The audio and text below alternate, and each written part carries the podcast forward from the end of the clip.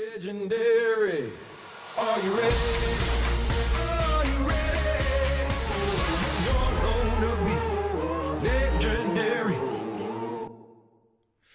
E aí, pessoal, é, boa noite a todos. Eu, Paulo Baú, hoje sem Caio Lima. Caio está fora aqui, está numa.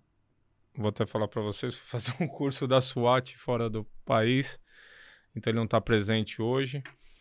E hoje no Pod Invest, é, a gente vem com uma pessoa, eu acho que um, se tornou um amigo nosso aqui, é, tem muito a esclarecer e muito a ensinar para nós aí numa passagem política e de carreira mesmo que tem aí, que viveu, né, e vivenciou. E como a gente fala do empreendedorismo sempre, tá? É, mesmo ele sendo carreirista, é, ele é um empreendedor, porque ele veio, se dedicou e construiu alguma coisa perante muitos anos, tá? É, a gente aqui sempre tem um intuito de falar sobre empreendedorismo, de onde veio, para onde vai, que é uma dedicação minha e do Caio, por sinal, que a gente se dedica aqui, para as novas gerações, para verem como não é tão fácil. Às vezes a pessoa sonha em ser eh, dentista, político e tal, só que não é de uma hora para outra, não é apertando um botãozinho que isso acontece, né? Então, eu venho apresentar hoje aqui no nosso programa, aqui no, no nosso podcast, eh, o general, um, gene- um cara muito querido. Eu queria, eu tava batendo um papo aqui um pouquinho antes com ele, vontade de ter continuado, mas vocês vão escutar e é rápido. Fala, conhece muito, conhece muito da história do nosso país, conhece muito desse Brasil aqui. É o general Peternelli. Bom, boa noite, general. Boa noite, Paulo. Uma satisfação muito grande estarmos aqui conversando. Vejo que o debate, a conversa, expor ideias, ouvir as pessoas que estão participando do programa, das necessidades, das sugestões, e isso foca esse empreendedorismo que você muito bem abordou, dizendo também que o empreendedorismo, mesmo numa carreira pública, né, a você empreender, criar coisas novas, trazer coisas novas, né, esse empreendedorismo traz uma coisa que é fundamental, que é a sua satisfação pessoal. Né? Você fica feliz quando tem um retorno financeiro no empreendimento, mas você também fica muito feliz se naquilo que você faz você executa com tecnologia, com modernidade, que você contribuiu para uma melhora. Tudo na vida, né? Cada um coloca um tijolinho e, lógico, os nossos filhos vão ter um Brasil melhor, um mundo melhor. Essa tem que ser sempre a nossa expectativa, o nosso trabalho. E quando você contribui para isso, é motivo de muita satisfação e felicidade. Muito bacana, general. Para quem não sabe, o general já é deputado, está indo para uma reeleição aí, né? Uma reeleição. Já, é, acredito que já está eleito, pelo que eu sei aí, o que eu escuto dizer, né? General, eu queria deixar assim, é, o Pod Invest, ele veio aqui e hoje é uma dedicação à doação, né? Na verdade, a doação até do seu tempo e obrigado por estar aqui. Antecipadamente eu agradeço já, que eu sei que a gente não ganha nada com isso, a gente só doa conhecimento, correto? Então, é, o Pod Invest foi criado por mim, meu sócio. Essa é uma empresa, no, faz parte da nossa empresa, essa é uma startup nossa de, de, de, de conteúdo. E a gente veio aqui geralmente para ver como a pessoa, da onde ela veio e aonde ela está e qual foi essa transformação, da onde, o que, qual, qual é essa caminhada dessa pessoa. Porque é muito fácil olhar hoje é, o general e falar assim, poxa, eu queria, tá vendo? Hoje ele é deputado, hoje ele é deputado federal, hoje é depu... entenda só, é fácil, mas existe uma, ó, ex- existe um, um, um- como é que eu posso dizer, uma dedicação, existe um trabalho gigante para chegar hoje e sentar numa cadeira ou ter pessoas que te apoiem num objetivo comum para construir alguma coisa. Isso é empreendedorismo, tá? E eu sei que você começou numa carreira militar. Eu não sei nem o começo ainda, porque talvez o seu primeiro real que você ganhou não foi numa carreira militar. É antes ainda. Muitas pessoas vêm lá, de, tiveram que ir lá. Eu- outro dia eu tinha um aqui que engraxava sapato. O primeiro real que ele ganhou era com sapato e assim, vem. Então, com a sua formação, sua formação acadêmica, sua passagem, eu queria saber, de verdade, até para lhe conhecer melhor ainda, eu queria saber Da onde você começou? Como é que era a sua família? E como é que você se formou essa pessoa? Né? Como é que... Porque eu vejo que você é muito forjado. Você foi um cara, é um homem forjado, né? Então, eu acho que os homens forjados, eles saem de... É uma receita isso, né? Dedicação, trabalho, é, educa... é, educação, responsabilidade. E hoje, cada vez mais, a gente tem um, um pouquinho de default disso aí, uma, uma falta disso, né? Caráter, tá? Então, você não quer dar uma prévia, assim, do que, que como começou sua vida, da onde você veio? Explica aqui para mim, para quem nos acompanha, são geralmente são empresários, e para as pessoas que te seguem hoje, já te admiram e falam, caraca, eu nem sabia que ele veio dali. Ô, ô Paulo, você abordou vários temas aí.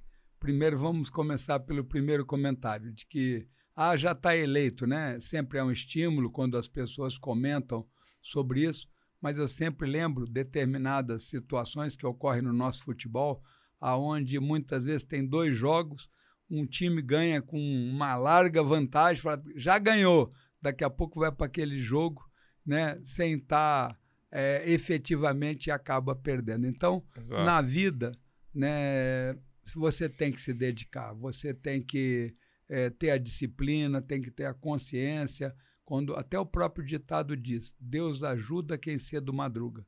Então, nós temos que batalhar sempre e fazer o melhor. O resultado, é, para você não ficar nem, nem triste, falar, oh, podia ter feito isso. Você tem que, na vida, para ter né, um resultado como empreendedor, você tem que sempre dar o melhor de você. E isso aprendi é, muito cedo.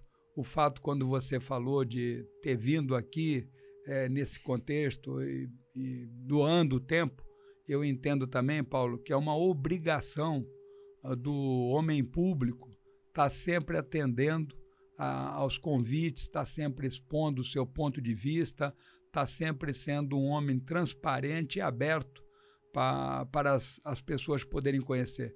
Você fez uma opção de ser um homem público, então as pessoas saberem a seu respeito faz parte de você se disponibilizar, das pessoas entenderem como é que você pensa, né?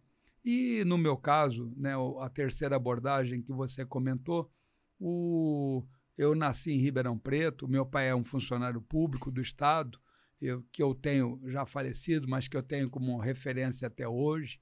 A minha mãe é uma professora e nasci em Ribeirão, morei em Viradouro, São Joaquim da Barra, Pitangueiras, próprio Ribeirão.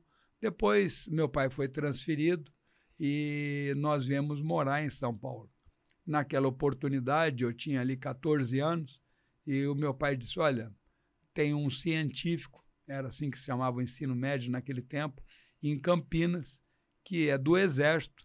Ele não é pago, pelo contrário, tem essa abordagem que você falou, você tem um pequeno subsídio né, para poder receber o primeiro salário ali e é muito forte a, a educação e você, depois dos três anos, eh, você ainda vai estar com o serviço militar quitado. E assim foi, é, dentro desse contexto que é, revele, reveste todo o empreendedorismo. O meu pai me estimulou, colocou até um, um horário para que eu cumprisse aquele horário de estudo, de trabalho isso chama-se disciplina, né? Você gostar daquela atividade.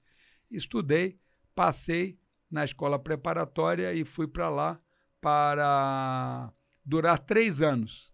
Esses três anos se transformaram em 44 anos que eu fiquei no Exército. E da preparatória fui para a academia, inicialmente é, servi na Brigada Paraquedista, tive a oportunidade de fazer manobras, saltar em todos os estados brasileiros. Naquela época, Ainda era aquele paraquedas quebra o joelho lá? Ah, não, o paraquedas operacional ainda é daquele tipo. É daquele tipo. Né? É. Mas tive a oportunidade também de é, servir na equipe de salto livre e saltamos em outros locais. Em, não, não havíamos saltado em Fernando Noronha, que naquela época era um território. Também tive a oportunidade de saltar em Fernando Noronha. Tive a oportunidade de fazer os cursos da, que o Exército propicia, a, a parte de educação física, depois, como major, é, eu vim para a parte dos helicópteros.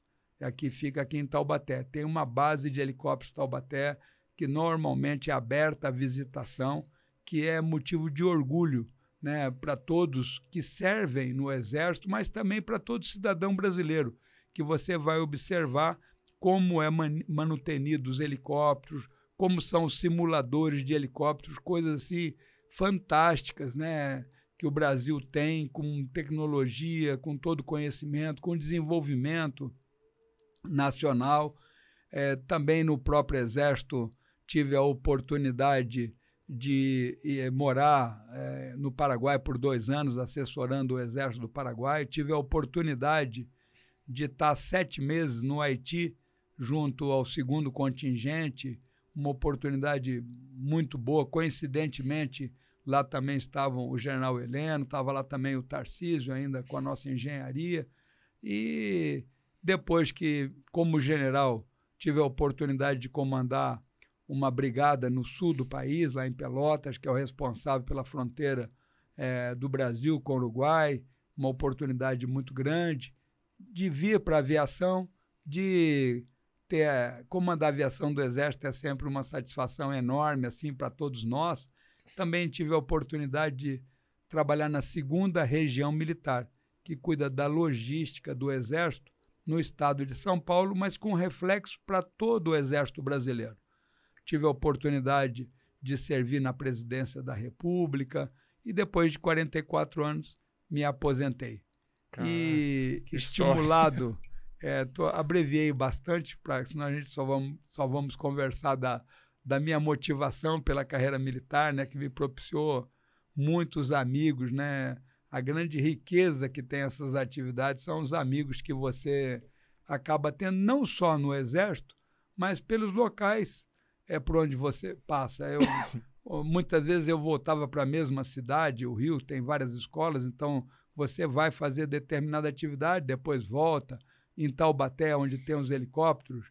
Eu fui inicialmente como major, depois voltei para comandar, depois voltei para como general para comandar toda a estrutura. Então, alguns locais você volta mais de uma vez. Mas eu, conforme a nossa conversa, eu e a Marilena, nós mudamos de casa 34 vezes. E isso pode parecer assim muito muita muito ruim, né? Mas pelo lado você tem uma oportunidade de fazer novos amigos no destino, de conhecer novos vizinhos, muitas vezes na cidade. E isso é muito. É, enriquece muito cada um de nós pela vida que você é, tem, pela oportunidade que você ocorre. E quando terminou, a Marilena sempre me estimulava, nós sempre estimulávamos também amigos para que eles participassem da política. Né? Não adianta você só criticar, você tem que participar da política. Eu ainda há pouco estava dizendo como é importante um prefeito, como é importante um vereador. E dentro dessa ideia de que é através da política que você faz o bem comum, que ela me estimulou, nós participamos e graças a Deus tivemos êxito em 2018 e estamos cumprindo o primeiro mandato né, com a, essa satisfação de empreender, né, de você ver um projeto seu. Dizem que é difícil aprovar um projeto, mas eu, graças à equipe, o trabalho de todos, tivemos mais de 10 projetos aprovados e de você ver um projeto seu aprovado, de você ver que aquilo vai contribuir com o cidadão, né? É uma satisfação muito grande e nos motivou. Eu dizia sempre: se eu não tiver nenhum projeto aprovado, eu vou parar no, no primeiro mandato mesmo, porque não adianta você estar né, tá lá e não. Tem que contribuir, tem que debater, e você contribui, independente de ter projetos aprovados. Mas, como era um desafio, graças a Deus tivemos a oportunidade e participar novamente né, dessa eleição é sempre um fato novo, é uma eleição diferente, e em que eu brigo sempre no bom sentido de expor as ideias, de falar como é que nós vamos produzir, de que nós vamos executar, né? Aí tenho a plena consciência de que lá na Câmara dos Deputados, todos os deputados pensam no bem comum. Uhum. Uns acham que é por um caminho, outros acham que é por outro caminho. E desse debate de ideias é que você produz resultados eh, positivos para a nossa população, que hoje tem uma grande vantagem de estar muito mais politizada, de acompanhar, de saber que é importante votar bem, de pesquisar como vota cada um dos seus deputados, qual é a importância de um senador. Né? São oito anos que um senador vai estar executando. Então, isso é muito importante. Para você aprovar um, um projeto, Paulo, é, você apresenta uma proposta, essa proposta vai para um protocolo e ele distribui para uma das comissões. São 25 comissões permanentes. É, essas comissões fazem uma análise. Se for para a educação, passa primeiro na educação. Se tiver impacto financeiro, passa nas finanças. E, por último, passa na Comissão de Constituição e Justiça, para verificar se essa legislação não contraria algum preceito constitucional. Uhum. Depois de aprovado em todo esse périplo, e tem cada uma delas, são muitas as ideias dos deputados, para que aquela sua ideia seja pautada, ainda é pautada no plenário. No plenário, se aprovada, vai para o Senado. O Senado percorre aquela tua proposta um caminho semelhante. Pra se eles mudarem um pouquinho, volta de novo para a Câmara. Depois de concordar ou não com a mudança, vai para a sanção presidencial. Então é importante esse conhecimento e essa sequência. E esse debate, eu acredito que produz bons resultados. Né? A população hoje acompanha melhor o que se debate, sabe as ideias que cada um defende, e é natural, faz parte de um contexto democrático que as pessoas pensem diferente. E o debate, a conversa vai É bom até para as pessoas o saberem adequado. que não, não é por imposição qualquer coisa que você consegue aprovar. Ninguém impõe nada. Existe uma análise e que passa em mão de várias pessoas e que assim vão se mantendo os projetos e tal. Não é que a pessoa eh, faz um projeto ou alguma coisa e lá ela consegue determinar e aprovar. Não. Não. Passou por várias mentes Você tem diferentes. toda uma É. sequência. Existe. Existe a política de É, você, se você- é. Se você propõe uma PEC, né, primeiro para que você apresente, mais 171 parlamentares têm que concordar e assinar a mesma proposta, para você poder apresentar. Depois ela vai ser analisada na Comissão de Constituição e Justiça para saber se é, Ela não os contradiz deputados alguma. é, como ela vai mudar a Constituição, ela vai alterar. Mas para saber, lá analisa se não fere algum preceito fundamental, uma série de fatores. E os deputados dessa comissão votam pela admissibilidade ou não dessa proposta. Se ela for admitida, ela vai criar uma comissão especial só para estudar. Os partidos, proporcionalmente aos candidatos, designam para. Aí tem todo um estudo. Se aprovado na comissão, vai a plenário.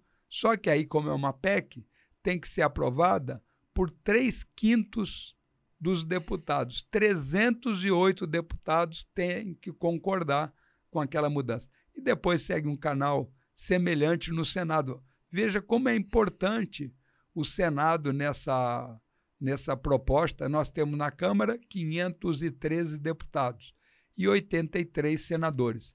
E cada estado é representado por três senadores. Nesse ano, eh, nós estamos renovando um dos senadores. Na próxima eleição, renovam dois, e assim sucessivamente. Então, muito importante a escolha eh, dos parlamentares, dos, eh, dos executivos em todos os níveis. Né? A pessoa tem que estudar, analisar, verificar o resultado de cada uma eh, dessas, desses governantes para poder tomar uma decisão adequada. Exatamente. E pro bem comum, né?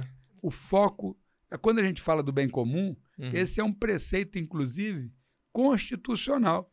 Né? O artigo 3 diz que o foco de todos nós deve ser o bem comum do cidadão brasileiro. É, pra- é como se a pessoa. é, as pessoas têm muita dúvida. Parece. Ah, eu acho às vezes que a pessoa está divulgando para ele mesmo, entendeu? Não? Ou pro, pro benefício dele mesmo. Mas entenda só. Tem muitas pessoas envolvidas no projeto e não- você não consegue articular desse formato, né? Eu sei que existe a política, existe o formato de conduzir uma ideia, correto ou não? Correto. Mas não quer dizer que é, a pessoa consiga tram- tramitar, transitar de uma forma que ela vai ser aprovada. né? É, você tem que estar sempre conversando, por isso que é, você fica muito contente quando vê um projeto aprovado, exatamente por isso, pela sequência que você tem que estar executando. E muitas vezes projetos simples, né? Meu primeiro projeto que eu apresentei era o do número único para o cidadão brasileiro. Já se tenta isso há muito tempo, né? E, mas se tentava o cadastro único, que era mais difícil de você prosperar. Porque quando você pede o cadastro da Receita Federal, ela diz: não, não, não pode, isso é reservado. Quando você pede o cadastro da Polícia Federal, do Exército, pedir o cadastro da Secretaria de Segurança Pública de São Paulo, para que agora passe a ser gerido por, por outras pessoas num cadastro central, né, não, não, não prospera. E eu, eu sempre acompanhei isso, e o Brasil tinha todo um controle do cidadão pelo óbito. Né? Olha só, em terra, se, se tiver uma certidão de óbito, certidão de óbito, e tinha todo um controle, porque quando uma certidão de óbito é, é executada, os pagamentos públicos, as contas bancárias, uma série de ações decorrentes passam a ser executadas. Mas o Brasil não tinha a ponta da linha. Na certidão de nascimento, não tinha o CPF. É, graças a Deus, ainda estava na ativa, eu pude participar, né, contribuir para a decisão de que na certidão de nascimento a criança passasse a ter o CPF. Então, de oito anos para cá, Paulo, toda criança, quando nasce, já traz na certidão de nascimento o CPF. Então, hoje o Brasil tem um censo online. Né? Você tem, se você quer saber qual é a taxa de mortalidade infantil, que são as crianças com menos de um ano, que vêm a óbito, isso é online. Né? O SERPRO tem toda essa informação. Se você quer saber quantas pessoas vivem em cada município, o cruzamento de dados do, eh, do nascimento, do falecimento, da declaração do imposto de renda, das demais ações, faz com que você tenha um perfil adequado. E esse cruzamento de dados ele traz benefícios. Por exemplo, a prova de vida do idoso, né, que era você tinha, ele tinha muitas vezes na cadeira de roda, ir num banco, provar que estava vivo, era todo um sacrifício. Um asilo, Paulo, imagina o trabalho para levar aqueles idosos até uma agência bancária. Aí, de repente, o governo disse: olha, nós agora estamos num contexto digital, o governo brasileiro é um dos melhores, é, a parte digital, uma das melhores do mundo. Não, vamos fazer pelo celular, através do meu Gov. Olha, agora o cruzamento de dados vamos dispensar. A prova de vida não é mais necessária. Por quê? Porque você, além da certidão de óbito, que é o controle principal, você tinha uma possibilidade de 0,1% de alguma de escapar alguma coisa. E por causa desse 0,1%, tinha a prova de vida. E o banco, como não trabalha de graça, nós pagamos em torno de 450 milhões para que a prova de vida fosse executada. E hoje acabou. Pô, mas não faz mais? Não faz. Só que essa, essa inter-relação que nós falamos do número único, hoje você. É o seguinte: uma pessoa tomou vacina, porque está viva. Uma pessoa viajou, está viva. Foi atendida no SUS, está viva. Votou, está viva. Então você hoje tem como tomar uma série de ações fruto dessa decisão. E hoje o meu projeto prevê que essa criança que tem o CPF na certidão de nascimento, quando for tirar a identidade, ao invés de ganhar outro número, ganha o mesmo número. O cidadão brasileiro hoje pode tirar uma identidade por estado. Cada estado vai dar um número para ela. Quando a gente diz que no Brasil um cidadão brasileiro pode ter 27 números de carteira de identidade, a pessoa nem acredita, não é possível, mas pode. Com esse projeto isso vai acabar. Ela pode tirar onde for, já vai trazer o, o número vai ser o CPF. E assim sucessivamente. Esse projeto passou na Câmara, passou no Senado, eles mudaram uma linha, melhorou, volta de novo para a Câmara. Como ele também propõe que seja alterado o número do título de eleitor para essas crianças, que vai ser o mesmo do CPF, e tinha as eleições, é, a Câmara, o presidente da Câmara decidiu aguardar né, para voltar a pautar. E você, para conseguir pautar, é toda uma argumentação para isso. Mas ele prevê que o título de eleitor é o mesmo número, a carteira de motorista, o alistamento militar, a carteira SUS, o número do passaporte, o número da carteira de trabalho, o número de atirador, né, de CAC, de colecionador, todos os números passam a ser esse que está na certidão de nascimento. Parece tão óbvio, muitas pessoas perguntam, mas por que, que já não é assim há muito tempo? Porque isso vai facilitar muito a vida do cidadão. Oh, nem me né? Então, É um número só para é gravar um número só e é um número gravar. só para deletar também, né? para deletar. Então, você tem toda uma, uma facilidade de lembrar o número do teu passaporte, de lembrar o teu número SUS, de saber o, o número do seu título de eleitor. Então, nós estamos caminhando nessa direção. O próprio documento nacional de identificação, que as pessoas podem já estar buscando, ele já traz uma série de dados e ele tem como número desse documento o CPF, apesar de trazer também demais números do cidadão, enquanto essas pessoas que ainda têm título de eleitor, que ainda têm né, o passaporte, não vai jogar fora, mas uh, os futuros passaportes, ele tem uma validade de 10 anos, os futuros passaportes que aquela pessoa vai tirar, prevê a legislação que ela tenha o mesmo número da. Então é muito gratificante você ver que uma decisão simples que, além de não gastar dinheiro, economiza, porque o espaço nos bancos de dados públicos né, serão muito menores, porque hoje a, você tem lá nesses bancos de dados oito números, cinco números, seis números a, que acompanham o cidadão. E a partir dessa legislação, isso vai migrando aos poucos e nós vamos passar a ter um número só, que é um sonho brasileiro já de longa data. Bacana. Perfeito. O que, que eu queria saber? A, a esposa do senhor, hoje, ela, ela é sua companheira, né? Isso. Ela te auxiliou em toda essa caminhada sua como É. deputado. A, a esposa, ela, E ela é, ela é candidata agora. ela é candidata, né? Eu, aí foram vários fatores que levaram a uma decisão desse tipo, Paulo. Primeiro, que você na vida militar, muitas vezes eu lá na Brigada Paraquedista, saía em operações pelo Brasil, ficava fora, as mulheres é que se auto-apoiavam. Uhum. Na aviação do Exército não é diferente, você sai para cumprir missões na Amazônia, você tem essa oportunidade ímpar de sobrevoar de helicóptero a Amazônia inteira, que é uma coisa espetacular. O meio ambiente brasileiro é uma eu coisa. adoro aviação, então. É uma. O meio ambiente. Você vai gostar da aviação e de ver os simuladores de helicóptero que tem lá. e você vê, eu fiquei sete meses no Haiti, então a Maria Helena sempre foi um esteio para a família, né? Como mãe, como mulher, né? Sempre executando trabalho voluntários.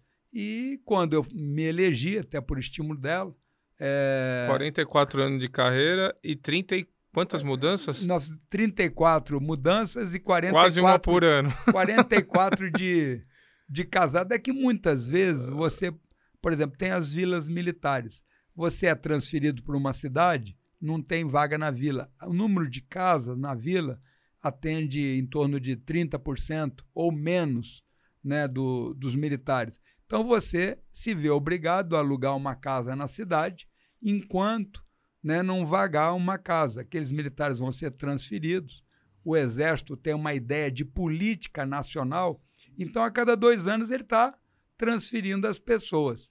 E aí nessa caminhada, eh, ela me ajudou como voluntária no gabinete e um dos trabalhos fundamentais que ela executava era de estar recebendo exatamente essas pessoas, prefeitos e vereadores, que trazem demandas do município, que trazem solicitações de recursos, de emendas, e colocar eh, essas emendas lá. Muitas vezes você tem um número de 300, 400, 500 solicitações. Por quê?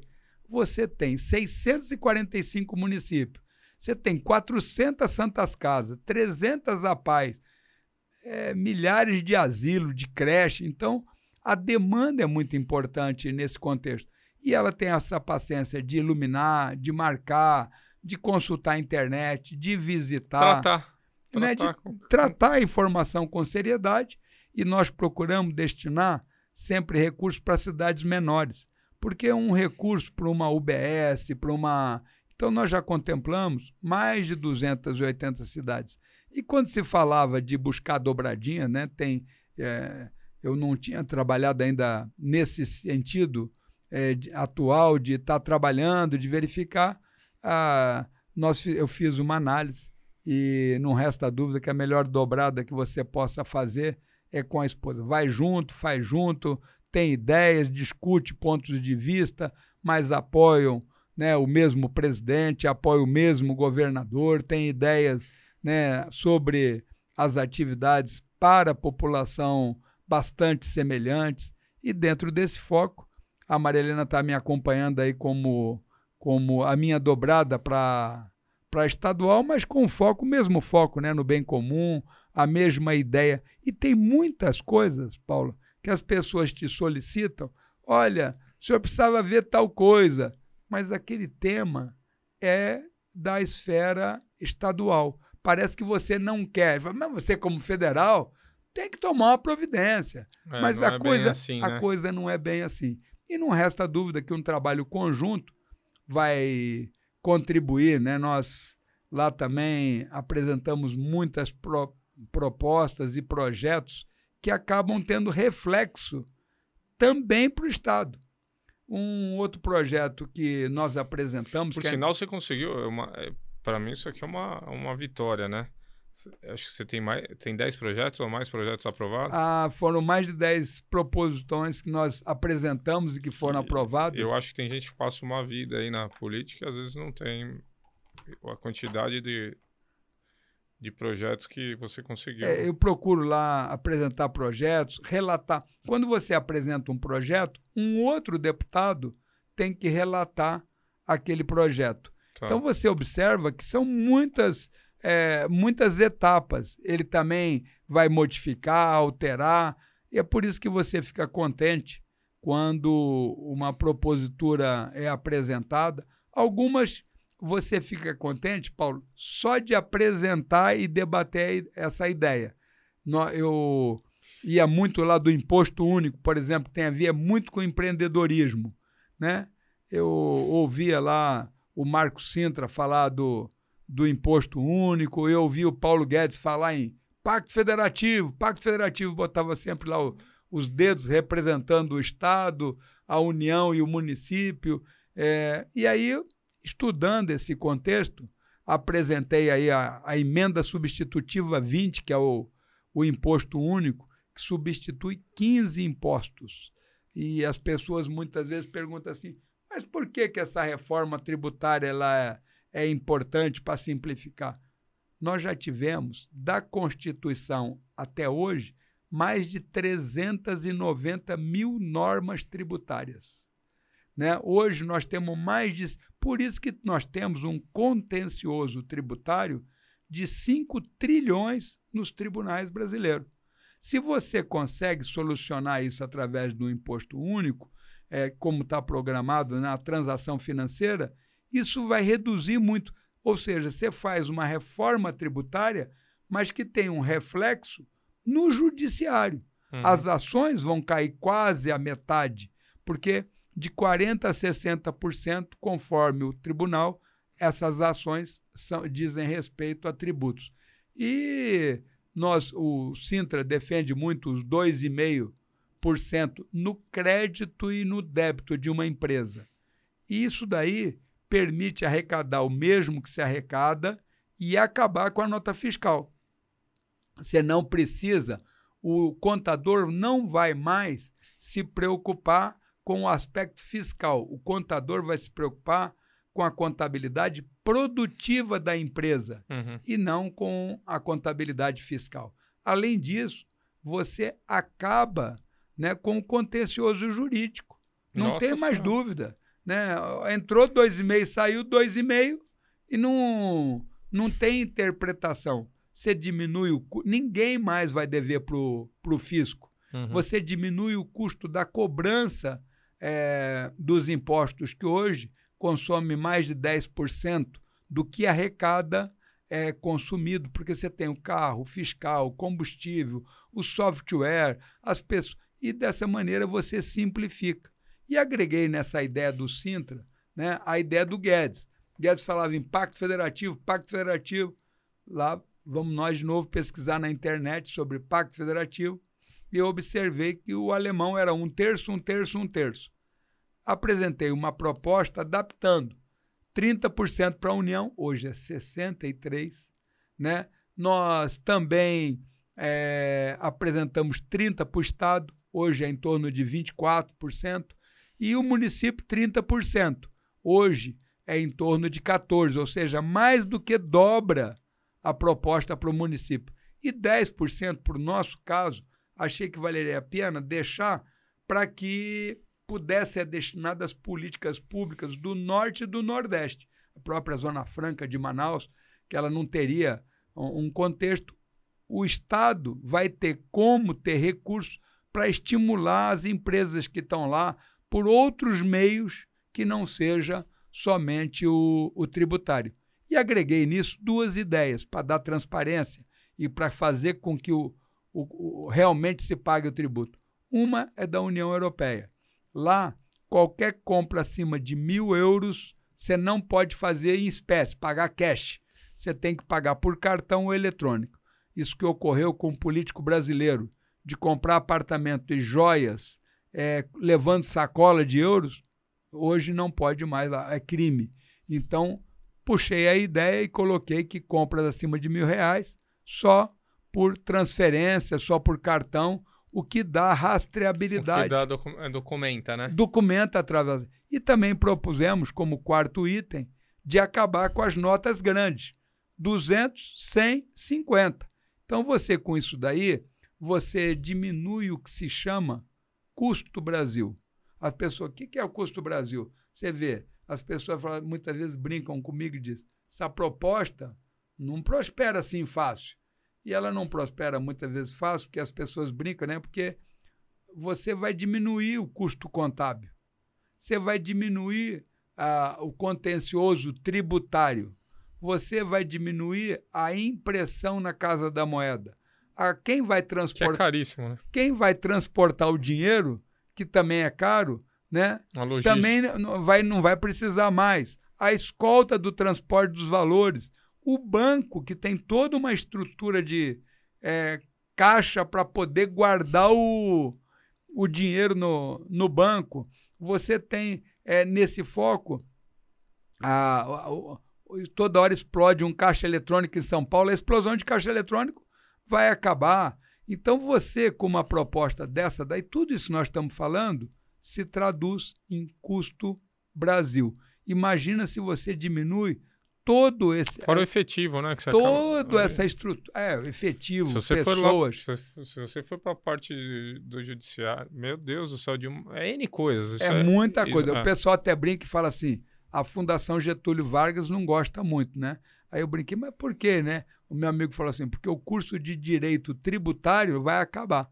Né? Que você tem todo, para entender a legislação brasileira, ela é tão complexa que você tem um curso específico só para entender é, o contexto tributário. É lógico que as importações você tem que adequar de tal forma a balança, que, né? Que, que ela e essa importação ela vai ter uma tarifa para que ela não tenha uma competitividade desigual com o produto que foi desenvolvido aqui. E você verifica aqui nessa parte também estratégica, Paulo, agora com a guerra da Ucrânia, em que é, a Rússia diminuiu o gás que vai para a Europa com reflexo muito grande, nós não podemos deixar de nos preocupar exatamente com uma certa autonomia, né? É, um, é uma globalização, mas ao mesmo tempo com uma preocupação que você possa utilizar essas estruturas, como no nosso caso, né, nas plataformas nós reinjetamos né, o, o, o gás, está na hora de pensar mesmo com algum custo de tentar o aproveitamento, de verificar como executa esse aproveitamento. Então, isso tudo é importante. E para o empreendedor, eu estou procurando levar várias coisas para o empreendedorismo, essa proposta Hoje, um empreendedor, quando ele emite uma nota fiscal, com 21 dias ele tem que recolher os impostos. Mas ele, como empresa, como um- empresário, ele pode dar um prazo de 30 a 60 dias para pagar. Se aquela pessoa desistiu, se não pagou, você vai ficar, vai ter que cancelar uma nota, vai ficar com crédito podre. Não precisa nada disso. Se ele, quando ele for te pagar, dois e meio. Enquanto ele não te pagar, não tem nada. Então você elimina o fluxo de capital. Essa proposta tributária, ela cobra o dividendo de uma maneira adequada. Uma empresa passa um dividendo. Ela, empresa, quando passar, paga dois e meio. Quem recebeu, dois e meio. Quando ele gastar, dois e meio. Então o dividendo fica tributado em 7,5%. Hoje muitas vezes se fala em 20%. Então 7,5% é muito mais Mas é muito melhor quando é na raiz. Adequado. sem- que é, é sempre. sempre. Você acaba recolhendo mais, E economizando. Então, só o que você economiza já dá a diferença do E tributo. uma outra coisa interessante nesse tipo de proposta é que você pode permitir que o mais pobre não pague. Como assim? Você pega do Auxílio Brasil, eh, todos sabem que o Auxílio Brasil é pago para o CPF da mulher da família. Né? A mulher sempre aí como um, esteio da, da família, do cuidado, da preservação dos filhos. O dinheiro vai para ela. Você pega o CPF das mulheres e informa a rede bancária. Ó, des- desses CPFs não cobre, vírgula. Se ela movimentar mais do que X, mil, 10 mil, né, um valor def- definido pela Receita, cobre retroativo. Então você permite cobrar do, do rico em termos de dividendo, não cobrar eh, do mais pobre, porque você isenta na origem. Então é, é bem interessante Eu acho aí. que a tecnologia hoje que se encontra, acho que O imposto tem que ser digital tem e na movimentação. digital. E eu acho que até a nossa moeda futuramente sim também, que você não tem mais a consumo de papel, É isso daí. impressão da casa da moeda, logística de transporte, logística de arma- armazenamento, Armazenamento. É isso que nós e estamos propondo. tecnologia para isso a gente já tem. E eu não, não só tem, como ela já é praticado. As pessoas falam, já é praticado? Eu digo, já. O meu salário é digital. Eu recebo e ele acaba e eu não vejo. É né? É uma. Você vai. Você não pegou o papel na Você mão. não pegou o Você papel na a mão. conta, você mandou pra... É isso. As E, ó, e uma coisa interessante que mudou a mentalidade no Brasil nesse período agora, atual, e a Caixa Econômica Federal teve um papel muito importante. Quando se pagou o auxílio emergencial, é, pagava lá para 67 milhões de brasileiros 600 reais. Isso fez a nossa economia continuar vigorosa e ativa, né? E de é, permitir que numa pandemia muitas pessoas conseguissem pelo menos um mínimo para adequar. Mas você vê, é, quem era em janeiro receberia no dia 1 e 2. Quem era de fevereiro, 3 e 4. Quem era de dezembro, só 20 dias depois. Então, naquela oportunidade, eu fui um dos que estimulou, mas eles também tinham essa visão. O presidente da Caixa, naquela época, o Pedro Guimarães, que, ao meu ver, fez um trabalho excepcional também, como está sendo realizado agora. E eu dizia: olha, transforme em digital. Se você quer usar digitalmente, né, você pode usar desde o primeiro dia Você tá líquido já. você já está líquido. E com essa mudança de mentalidade aos poucos, o- a Caixa hoje tem, o Caixa tem, o Caixa tem, ele possui 112 milhões de contas digitais. É o maior banco digital do hemisfério sul. O pessoal costuma comentar que vale mais a Caixa tem do que a própria Caixa, pelo volume de atividades. E olha como a população assimilou bem isso. Quando isso começou, eu, eu só tenho uma chacrinha em Brasília e só tenho um empregado, um caseiro. Aí eu sempre tive uma preocupação no E-Social de guardar o recibo, de tomar cuidado, né? Olha, não posso perder daqui passado. Então você tem lá uma série de papéis. Eu comecei a pagar com Pix. Falei, vai que dá um azar que daqui a pouco eu não localizo o papel. Ele abriu uma conta eh, no banco e eu comecei a pagar por Pix, que eu disse, eu tenho como comprovar que eu estou realizando. E como é que a coisa assimila a população em todos os níveis? Teve uma oportunidade que ele fez um serviço extra, né? Acho que era 150 reais. Aí eu falei, olha, você quer que eu leve esses 150 reais em dinheiro? Porque aquele que é o da, do E-Social fazia questão de depositar até os centavos igualzinho para ter a, a comprovação. Aí ele falou assim: não, não, faz um Pix. Eu vou mandar o dinheiro para minha irmã que vai me trazer um gás. Lá, ela mora na cidade ocidental, que é ali perto. Se o senhor me trouxer o dinheiro, eu vou ter que sair daqui, pegar um ônibus para ir até lá, levar o dinheiro para ela. Pra... Então você verifica como, né, em todos os níveis, a utilização né, do mais, dinheiro né? digital e o próprio né, Banco Central, que nesse governo ganhou a sua autonomia, né, tem toda aí uma, um- uma perspectiva é, nova para o nosso país, é uma coisa espetacular. E o Roberto Campos Neto tem feito um trabalho e o Real Digital já está aí é, bem alinhavado, bem, apesar de eu dizer que ele já é digital, né? Mas ele já está bem alinhavado e a tendência é nesse sentido. Eu vou perguntando muito pro senhor, porque eu sei, assim, eu não eu nem briefei muito, mas... É, a nossa conversa tem que ser essa assim de, Na verdade, não de briefei prosa. nada. Então, assim, mas algumas coisas a gente sabe, já ouviu dizer, ou já ouviu falar. Eu sei que você é considerado um dos deputados mais transfa- transparentes, né, em vários sentidos, tá? É, desde as suas economias, desde a sua parte, é, são...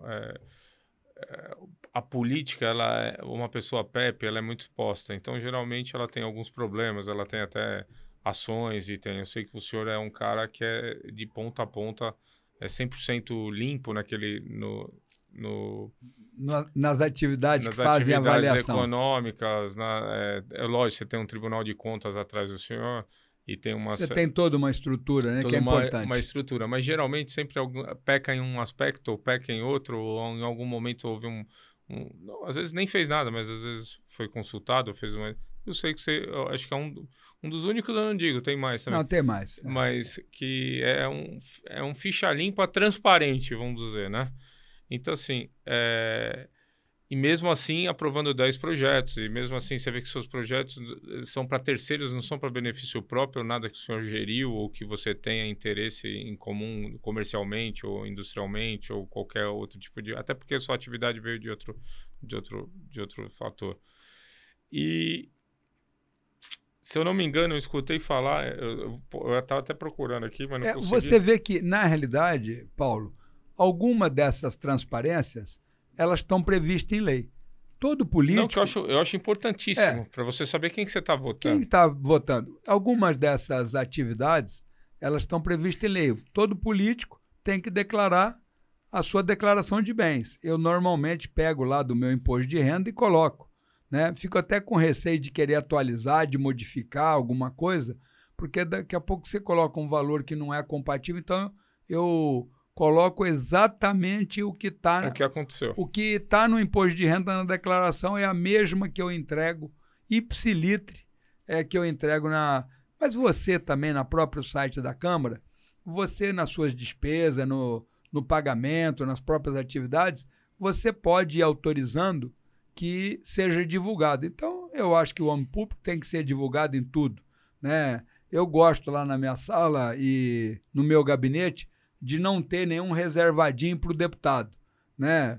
É, lá os gabinetes são de vidro, Uhum. então eu pedi para tirar algumas, eh, algumas estruturas divisórias que tinha. Então.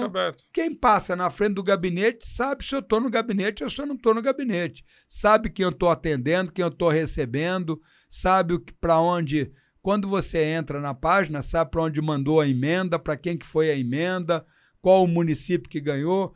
Então eu vejo eh, essa parte com muita facilidade, né? Tem Não, eu acho muitos- bonito. Eu acho, eu É. acho que, na verdade, você está vindo para uma reeleição, é, já tem uma história e foi analisado de novo. É uma pessoa branca. Tá, tá nítido isso, não precisa nem. nem É, eu, eu acho que eu, eu gosto da gosto e estimulo as pessoas a participarem da vida política, né? Você acompanhar, você está verificando as atividades, cobrar dos parlamentares. É lógico que muitas vezes as pessoas nem, nem todos pensam é, da mesma maneira, mas eu gosto. E tem coisas também, Paulo, como por exemplo, apesar de não ser é, um projeto meu, mas que você, por ter relatado e ter conseguido lograr êxito, convencer na tua relatoria as outras pessoas que lá estão, isso é um motivo de muita satisfação. Um exemplo disso daí né, é o próprio radiofármaco. O radiofármaco ele era um monopólio. O radiofármaco é a substância que você usa na medicina nuclear, Uhum. em que você, quando injeta na pessoa, como ele é um material radioativo, ele permite, né? Eu digo que você fica mais fluorescente para a máquina que te examina. Ele permite diagnósticos de câncer, eh, doenças do coração, da tireoide, com uma antecedência muito maior.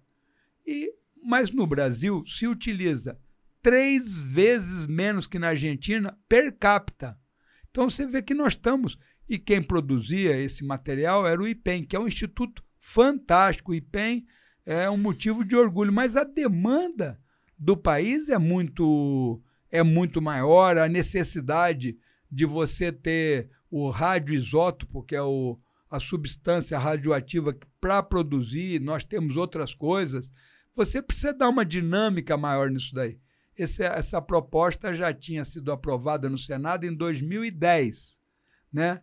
É, como relator, depois que fui estimulado a, a executar essa atividade, é, hoje o radiofármaco não é um monopólio. O IPEM continua fabricando, é o nosso principal fabricante.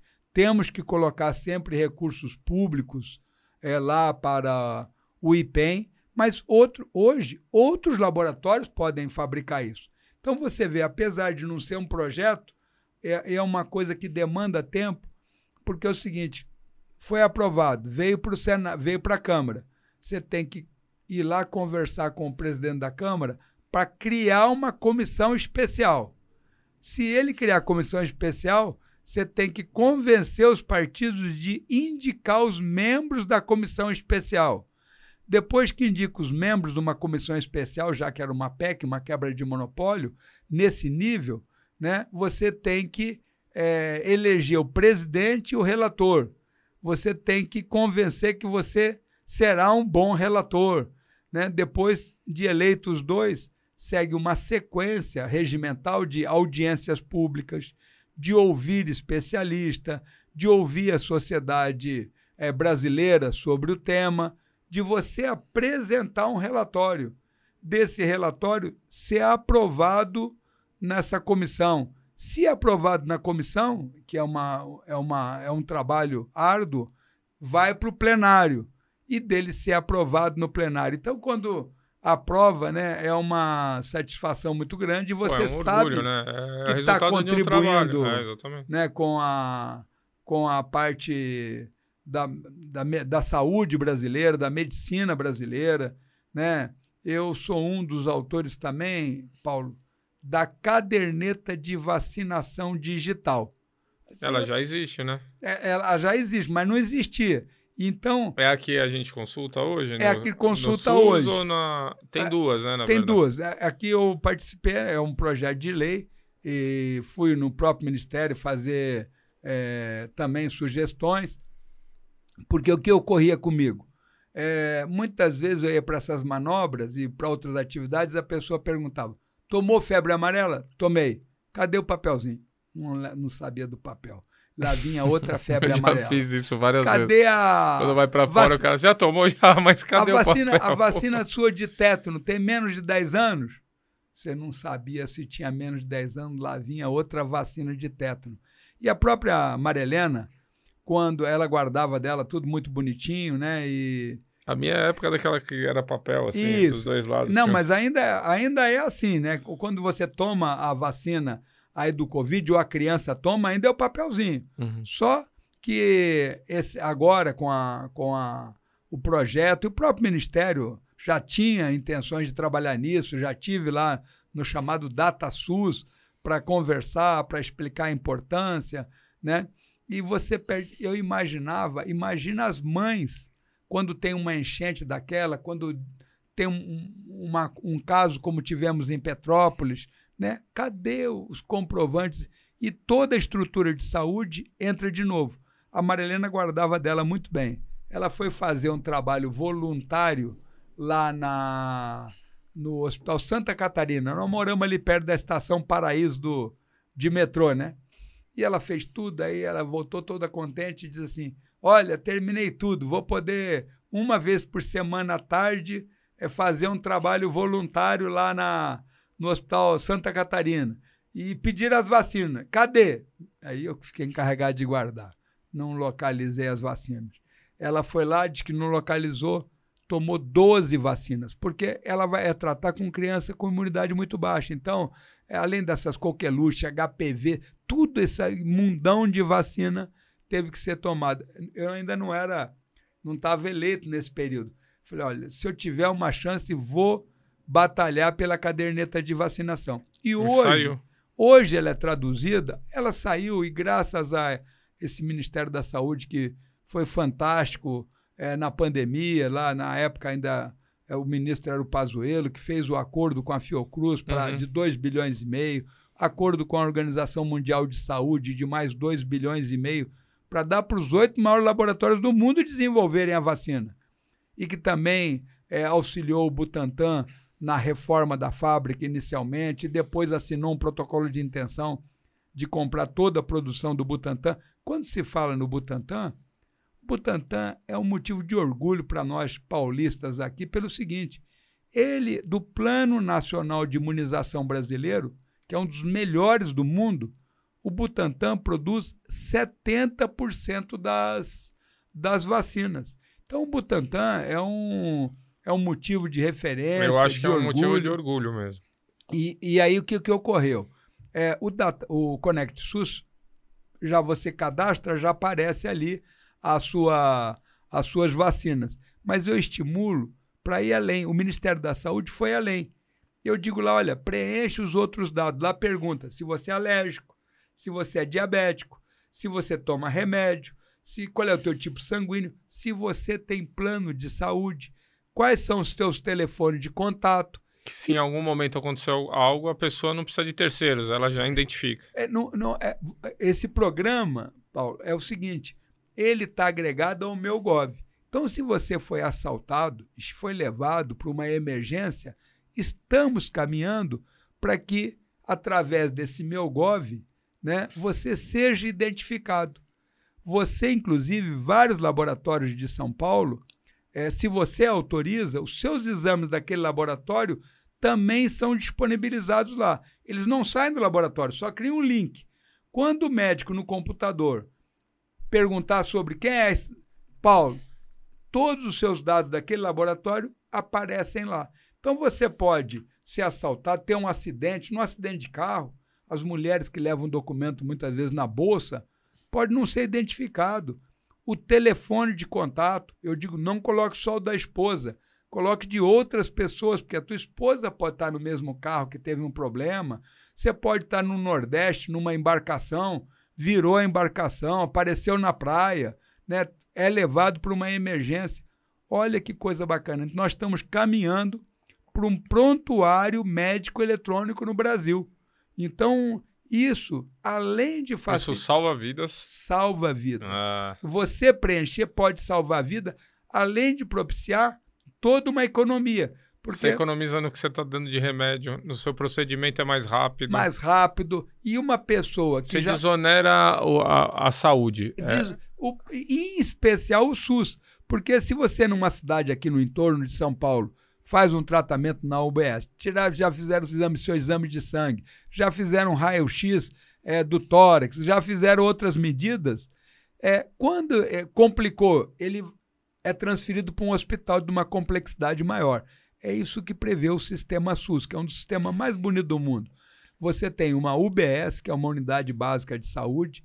Se é uma emergência, você vai para uma UPA, unidade de pronto atendimento.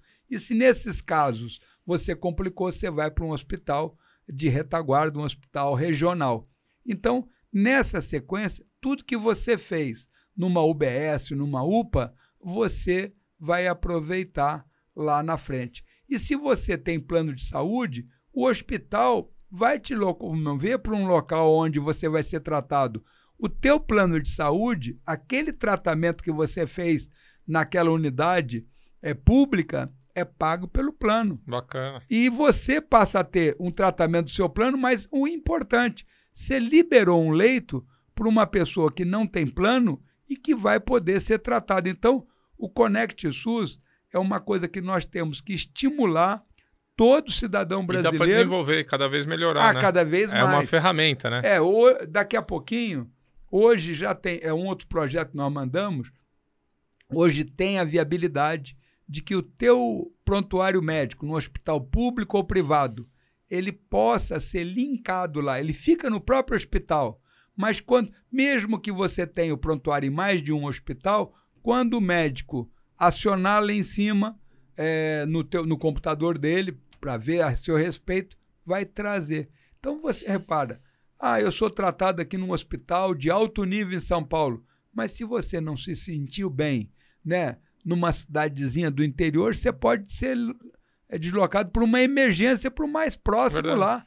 Saber os seus dados que estão aqui nesse hospital, aqueles dados que você autoriza, não é nenhum dado reservado que a pessoa não queira é, divulgar, mas dados, né, o- qual é o teu raio-x, sua ressonância, suas tomografias, seus exames de sangue, a sua evolução, isso é fantástico. Então, o Brasil, eu sou muito otimista aí com o nosso país. Você vê, nós falamos de imposto, falamos do número único, falamos do, do Conect SUS, que é um, um prontuário médico eletrônico. Ele foi além né, da caderneta de vacinação. Então, é uma coisa muito. E medidas simples Simples. ajudam uma muito. ferramenta simples que traz uma economia, é, viabiliza um monte de, de, é, como é que eu posso dizer, de soluções Muitas soluções. e na, na verdade com você vê com muito pouco. muita pouca muito, muito pouca você vê o número único não gasta nada Né? né? o Conect SUS está integrando base e vai propiciar a economia então eu vejo com muita Já que você entrou na área da saúde, você, você participou também do negócio do pezinho, né? ah eu sou do um teste. eu sou um dos autores né do teste do pezinho o que que é o teste do pezinho e é importante que todas as mães né a Marilena sempre recomenda quando conversa com as mulheres que fiquem atentas no teste do pezinho. O teste do pezinho ele é realizado em toda criança que nasce no nosso país. É, ele é coletado uma amostra de sangue do pezinho. A gente acha que é, é, é plantar, não, não é, é uma amostra de sangue. Essa amostra de sangue ela vai para determinados laboratórios e esse, esse exame ele diagnostica uma série de doenças raras. E na rede SUS, plotava cinco doenças. Na rede privada, plotava mais de 50. Então, é, sempre tem a oportunidade de comentar, graças a uma gravação de uma mãe que trabalha até na parte jornalística, né, de que ela teve um filho que ficou na cadeira de roda porque ela não sabia que ah, no, no SUS só plotava cinco doenças e na rede privada 50. No caso específico, se ela tivesse tomado, o filho tivesse tomado uma medicação no, na, na hora certa, aquela doença poderia não se manifestar. Então veja como é importante um Em teste tudo, do pezinho. impacta em tudo. Financeiramente, Em tudo. é, é, a é, em tudo. Em na tudo. medicina, em tudo. Psicologicamente. É, você, você, É, é. você não só a família fica afetada, é mas isso. você verifica um município, né? e Nós temos as APAES que realizam um trabalho fantástico, mas dentro da ideia de inclusão, as crianças também vão para a escola normal. Você há necessidade de colocar uma pessoa do lado dela, só para dar uma atenção. Você tem o, ó, o própria prefeitura tem que ter viatura especial, tem que ter tem todo um trabalho para isso. Não é para evitar esses gastos. O principal é dar qualidade de vida para aquela criança, para aquela pessoa, né? Mas você tem todo o entorno, então vale a pena. Esse é um bom exemplo de que vale a pena ganhar um dinheiro, gastar um dinheiro preventivamente, né? Porque ele vai trazer benefícios incalculáveis. E hoje o SUS já caminha, né, para chegar nessas 50. Ainda não paga 50. Sempre que eu tenho uma oportunidade dessa, estimulo os, os prefeitos para que eventualmente complementem cada na sua cidade. Tem muitas cidades no nosso país que antes mesmo do, do, do teste do pezinho, da lei, né, ele já completava para a sua cidade para que as crianças tivessem o teste do pezinho ampliado. Então, isso é muito importante e as mães devem sempre estar acompanhando. E ela falou assim: e o resultado? Esses institutos, como é o caso do Instituto Jô Clemente aqui em São Paulo, faz um trabalho fantástico. Eles, quando têm um, um probleminha, eles fazem o que se chama uma busca ativa. Aí eles começam a ligar e vai buscando, e coloca a gente né, para exatamente para confirmar, para verificar, para orientar, para já iniciar os tratamentos Trata o antes, mais né? precoce que possível. O custo e a sequela é muito menor. É menor. E mesmo que você tem doenças que não, não tem jeito, mas o tratamento antecipado minimiza muitos casos, O minimiza sofrimento. muitas ah, ações ah. e produz um resultado mais adequado. Por isso é, é importante nessas conversas, estamos falando aí do teste do, do pezinho ampliado e as mães estarem acompanhando e verificando o resultado do mesmo. Eu até já sugeri ao próprio Ministério da Saúde ao próprio Instituto, fico provocando, para que o teste do pezinho passe a ser o primeiro exame a constar no Conect SUS.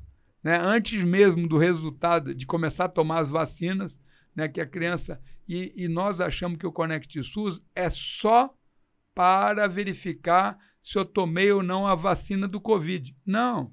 Ele traz tudo do Covid, mas a criança, e como ele tem aí esse tempo, ele traz todas as vacinas que as crianças tomaram agora, nesse período todo que nós estamos aí de 2020 para cá, e algumas coisas que o Ministério tinha já há mais tempo, como os remédios da farmácia popular, também está no Conect SUS. Tanto que isso plotou uma série de desvios. A pessoa olhava, nunca peguei um remédio na farmácia popular e tinha lá um remédio de alto custo que no ano gastava mais de 100 mil. Então, a pessoa alertando é o cidadão participando eh, da administração pública e, e colaborando com isso. Assim, É os seus feitos são vários e, assim, é até difícil de... Em tão pouco tempo, né? Porque acho que a sua carreira não é tão grande politicamente, né? Não, eu fui eleito nesse mandato, nós estamos lá agora com três anos e Isso. sete meses né, nesse mandato. E conseguir uma série de êxitos, assim. É, é, é um esforço de, de equipe, né, de todos, em que muitos parlamentares também colaboraram. é, o que me diz isso é resultado. que o seu reloginho é suíço, ele funciona. É, Então é equipe mesmo, é o é sincronismo. é um sincronismo, né? É um trabalho conjunto, é um, a função né, da Câmara, do parlamento, como diz o italiano, é parlar. E aí disso produz resultados e. Você foi, você fez um ó, algo que é- como é que chama? É, ouvi dizer e eu sei que partiu do senhor que é caminhada da fé, alguma coisa. Ah, Caminhada da Fé é uma coisa interessante também. Tá. Você vê, é uma outra coisa simples, né? É. E, que. Mas um montante de coisas simples facilita a vida de todos, É. dá qualidade de vida para todo mundo. Só que precisa ter, precisa, precisa começar, alguém precisa fazer, né? O, o, o, o caminho da fé, eu, como piloto do Exército muito tempo, é, lá a base é Taubaté e lá tem uma igrejinha. Uhum. E a igreja lá é Nossa Senhora do Loreto, que é a protetora dos aviadores, né? E todo ano, quando a gente estava lá, sempre agradecia, falava, vamos a pé para Aparecida. Era da igrejinha de Nossa Senhora do Loreto até a Basílica de Aparecida. Você tá mais perto que a gente aqui, né? É, aqui quem sai de São Paulo caminha um pouquinho mais. Lá é uma noite, é, são 42 quilômetros e já fui por vários itinerários, mas o normal é caminhando pelo acostamento da Dutra. E todo ano você tem uma série de acidentes com vítimas, um, um contexto bastante complexo. Os E números são grandes, assim? É, é, o- a- acho que o ano passado, retrasado, nós tivemos quatro vítimas fatais. Tá. Então, qualquer vítima é muito importante. E é perigoso. Né? E você, muita gente deixa de ir exatamente por isso. Então, graças aí ao ministro Tarcísio eh, e também graças à equipe, nós participamos das audiências públicas da, da concessão da Dutra. Lá cada um levava um monte de sugestão. Olha, quero viaduto aqui, quero não sei o quê, quero isso. E na concessão da Dutra, participando e também formulando proposta, é, ele aceitou que na concessão da, da rodovia é, nós tivéssemos um caminho da fé Dutra. O que, que é isso? Você tem o acostamento e depois vem, do acostamento vem um trecho de grama que vai até a cerca. É, esse trecho de grama é chamado faixa de domínio da, da, da rodovia. E o projeto previu que quem ganhasse a licitação teria três, três anos para construir uma ciclovia, que eles chamam, não chamaram de ciclovia, chamaram faixa dos Romeiros, que é exatamente para que as pessoas que fazem essa caminhada a pé não possam, precisam estar na pista. Não precisa estar no acostamento, vai caminhar com segurança, vai estimular o turismo da fé, vai permitir que mais pessoas possam participar, vai dar uma maior segurança. E graças a ele, é, isso ocorreu. É, eu, eu sempre que tenho a chance também, Paulo, eu comento sobre o, o, o, o Tarcísio, porque é, você verifica que ele mudou alguns paradigmas lá nesse período que eu pude acompanhar. Muitos políticos, muitos prefeitos não queriam terminar obras do prefeito anterior, era uma rotina. Não, não, quem, ele que começou. O Tarcísio até porque acaba denegrindo a imagem de quem começou e não terminou, né? É, Às vezes não deu para terminar no mesmo. Isso, então. Mas é uma jogada, né? Eu não sei qual é a vantagem desse contexto. Estou falando de um ou de outro, mas. É, é. mas o, o Tarcísio, você vê que no governo da, da, da, da Dilma, ele estava no DENIT. No governo do, do Temer, ele estava, era o secretário da PPI, né, de Parceria Pública de Investimento. No governo Bolsonaro, ele foi ser o ministro.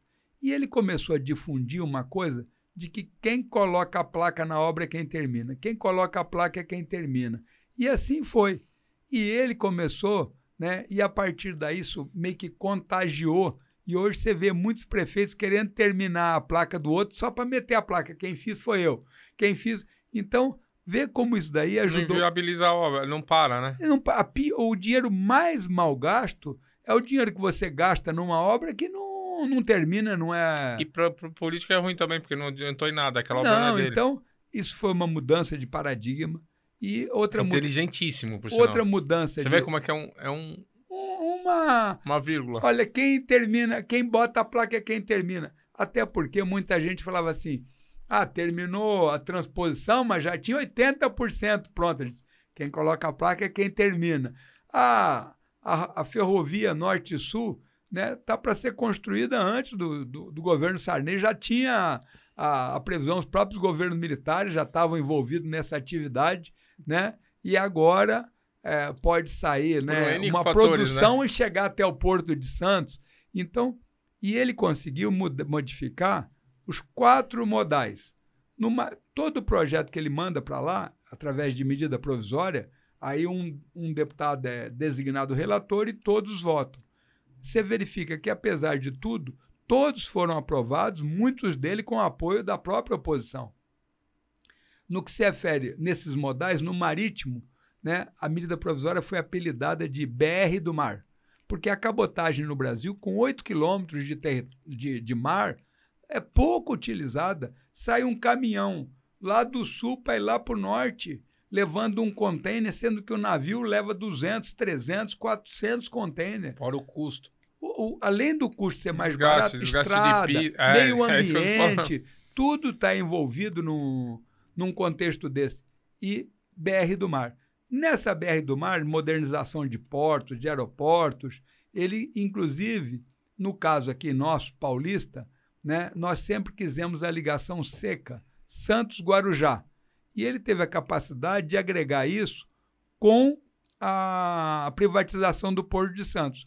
Quem ganhar a privatização, além de fazer o Porto de Santos ficar mais economicamente ativo e contribuir para as exportações, para tudo, 95% das exportações brasileiras saem pelo mar. Então, ele colocou de que quem ganhar vai financiar a, a construção do túnel daquela firma que ganhar.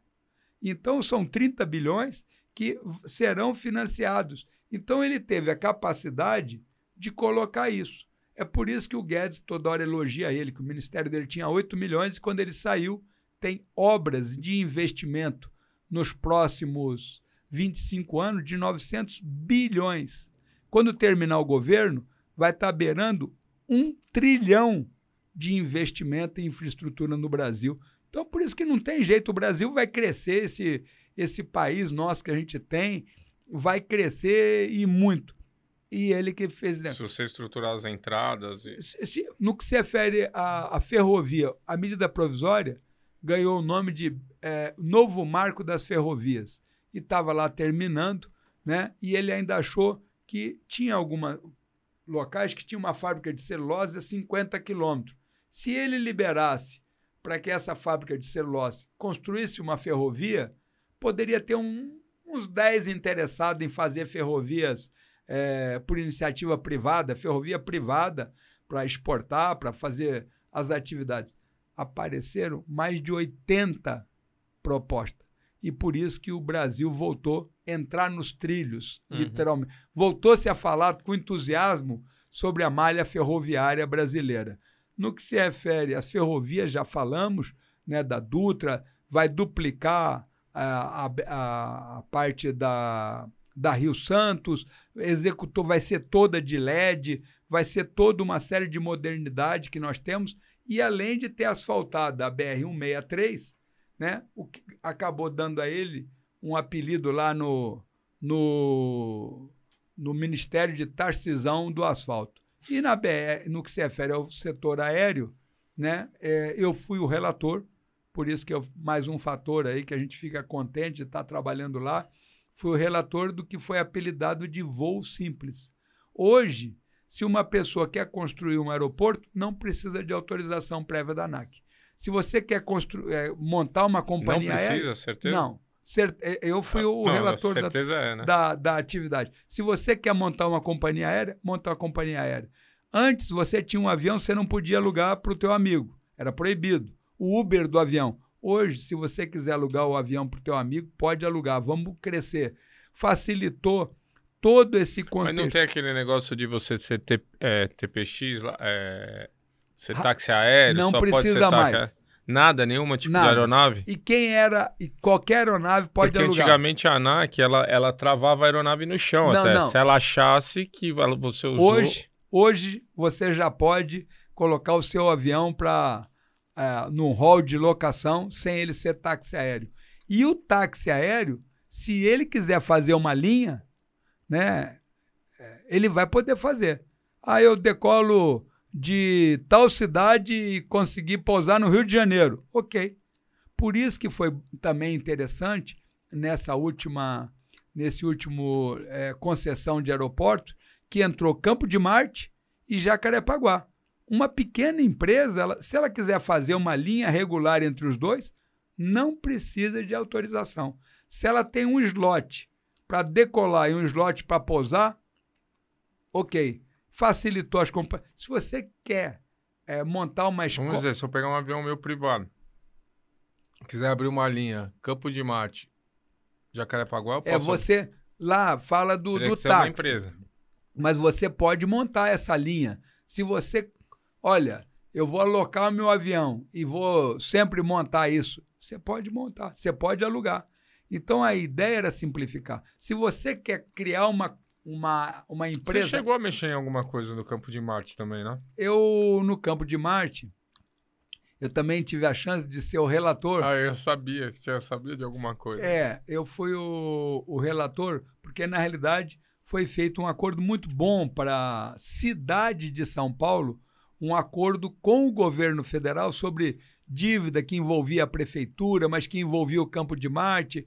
E nisso Sempre existiu essa briga. né? Sempre existiu essa briga. E nisso daí, para fechar esse acordo, precisava relocar de várias obras, né? Precisava relocar 23 bilhões para colocar nesse do governo federal para poder adequar. Eu até eh, tinha conseguido lá com alguns assessores, porque tentei colocar nesse acordo né, um terreno do, do Círculo Militar, que todo ano as pessoas acham que o Círculo Militar é só de militar, né? mas 90% do, do Círculo Militar é, é, são de civis. Mas, de qualquer forma, é, me dediquei com muito entusiasmo porque era uma atividade muito importante para a Prefeitura de São Paulo, né? E com isso daí você termina um, um imbróglio. Se tem todo um planejamento também, Paulo, para tentar trazer o Museu da TAM para aquela área lá. É, o Museu da TAM é Hoje é, fantástico. hoje é em São Carlos. São Carlos, né? É. E muitas vezes você não tem uma demanda de visitante, de gente, de estrutura. Então, também tive a Até oportunidade. tem uma distância da capital, né? É uma distância da capital. E é, São Paulo é a cidade mais turística do Brasil. Né? A pessoa fala assim, mas não- nenhuma, nem o Rio de Janeiro bate o número de turista que vem em São Paulo, quer seja para negócio, quer seja para ir a, a parte cultural, quer seja gastronômico, quer seja para ir à feira, quer seja para à exposição. Nós temos uma gama muito grande. O estado de São Paulo tem mais de 200 cidades, 260 cidades que tem é, que é polo turístico, né? Isso precisa ser explorado. Então, Então, mas eu- a, a- gente e, vai e lá só na para fechar o aviação. raciocínio dos quatro. Hum. dos quatro modais: marítimo, ferroviário, rodoviário e aéreo, né? Do Ministério da Infraestrutura. De vez em quando, né? Quando o pessoal fala assim, aí aí que você acha? Eu digo, ó, quanto São Paulo precisa, né, de mais energia. E essa energia chama-se Tarcísio, no meu ponto de vista. Hum, é. Eu falo assim, é, você vê a costa brasileira, ela é, é perfeita. Acho que ela, em certos pontos ainda, ela pra mim tá entre as sete realmente, as 10 ou as 15 maravilhas do mundo e muito mal explorado. Perto do que eu vejo fora daqui, são coisas que não chegam nem aos pés. Olha, nós e temos você vê que tem uma muito- arrecadação, uma, um, um, um turismo violento e a gente tem tudo e acaba não É, tendo nada. Você verifica o próprio litoral sul paulista, né? Ele precisa de uma dinâmica turista, precisa de, eh, de investimentos, de facilidades para que se tenha. Quando se fala nesse turismo, São Paulo, por exemplo, eh, tem coisas belíssimas que nós nós saímos daqui muitas vezes, vamos para a Europa. Chega lá em determinada cidade, você pega o roteiro, visita uma igreja, acha uma maravilha. Nós temos igrejas aqui, aqui. fantásticas. Quando você vai lá para visitar uma estátua, na própria, eh, que foi Cracolândia, lá na Praça Princesa Isabel, tem um monumento a Caxias, que é fantástico, é, é lindo. E na parte inferior, tudo esculpido na pedra, é a estátua a cavalo mais alta do mundo, né? Nós nunca pensamos assim, ah, eu vou lá visitar a estátua da Praça Princesa. E nós temos tantos monumentos, né? A referência paulista é, é o Monumento às Bandeiras aqui no Ibirapuera. Você vê que obra Sem palavras, né? fantástica, sem palavra. Então, nós temos que estimular São Paulo nesse contexto.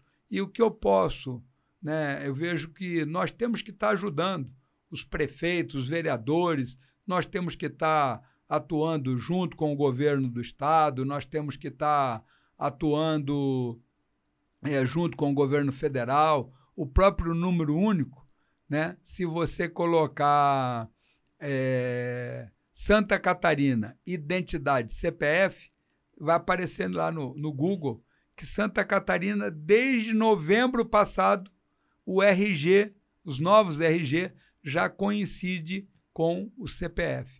Então, isso o senador Esperidio Amin, que relatou esse número único que eu falei, ele passou lá todo contente. Não!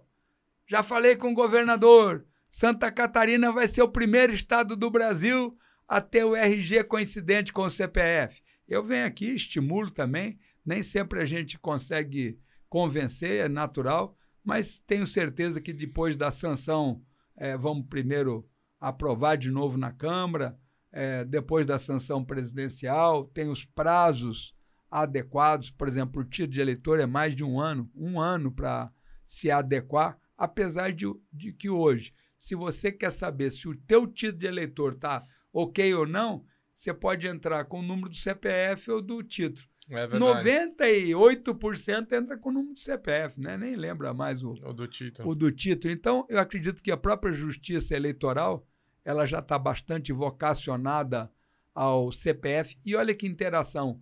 Você hoje tem a, a digital lá para votação, mas você também tem o meu Gov. Então as coisas vão se interagindo, né? E nós temos que usar essa interação em prol do, em prol do cidadão. Bacana. Eu adoro falar sobre isso, porque, por sinal, uma das nossas empresas é sobre tec é de tecnologia. A tecnologia então a gente sabe que é boa. possível e ajuda muito a vida das pessoas, né? É, você vê que eu tenho um projeto, eu desliguei aqui, eu vou é, reiniciar. É, eu tenho um dos projetos que a gente apresenta que é para divulgar um app. Cara, assim, mas um projeto de lei para divulgar um app pode parecer assim um pouco esquisito, né? Mas eu, é, ao longo desse, desse período, eu, a gente vai aprendendo é, no dia a dia, nas atividades, nas conversas. E eu, todo domingo, eu ia na, na missa, eu a Maria Helena, com a minha mãe. Minha mãe já tem 91 anos de idade e ela foi com o tempo perdendo a audição, apesar de aparelho, de você é, colocar, executar todo um, um trabalho, ela foi executando, perdendo a, a audição. E hoje nós é, acabamos assistindo a missa em casa, né? Porque ela não ouve direito. E tem um app, vai estar abrindo aqui devagarzinho, é, que é ele faz uma transcrição instantânea. No Google Play da vida aí, se você for colocar lá, ele tá, é baixado, é gratuito. Ah, aqui, ó, já me salvando aqui. Um, um que já está funcionando. Tudo que nós estamos conversando, Ah, você verifica que ele vai transcrevendo na mesma hora, aí. facilitando. Quando a gente pergunta o que, que é uma inclusão, inclusão é todo podcast que nós tivemos foi executando e do mesmo jeito que nós estamos conversando aqui, Tem no podcast. coloca a transcrição. Quem está participando está vendo, está lendo, está acompanhando. E isso, nesse caso de empresário, você tem também a, a viabilidade de eh, colocar, que eu vou colocar no tamanho da letra menor, você vai observar que tudo que nós estamos conversando, ele também está transcrevendo. E isso, uma reunião de executivos, quando você termina a reunião, você tem a ata Inteira. pronta de tudo que foi decidido. Então você vê que eu chamei de projeto Dona Jovita, porque o meu objetivo é que você tivesse esse tipo de transcrição, obrigado.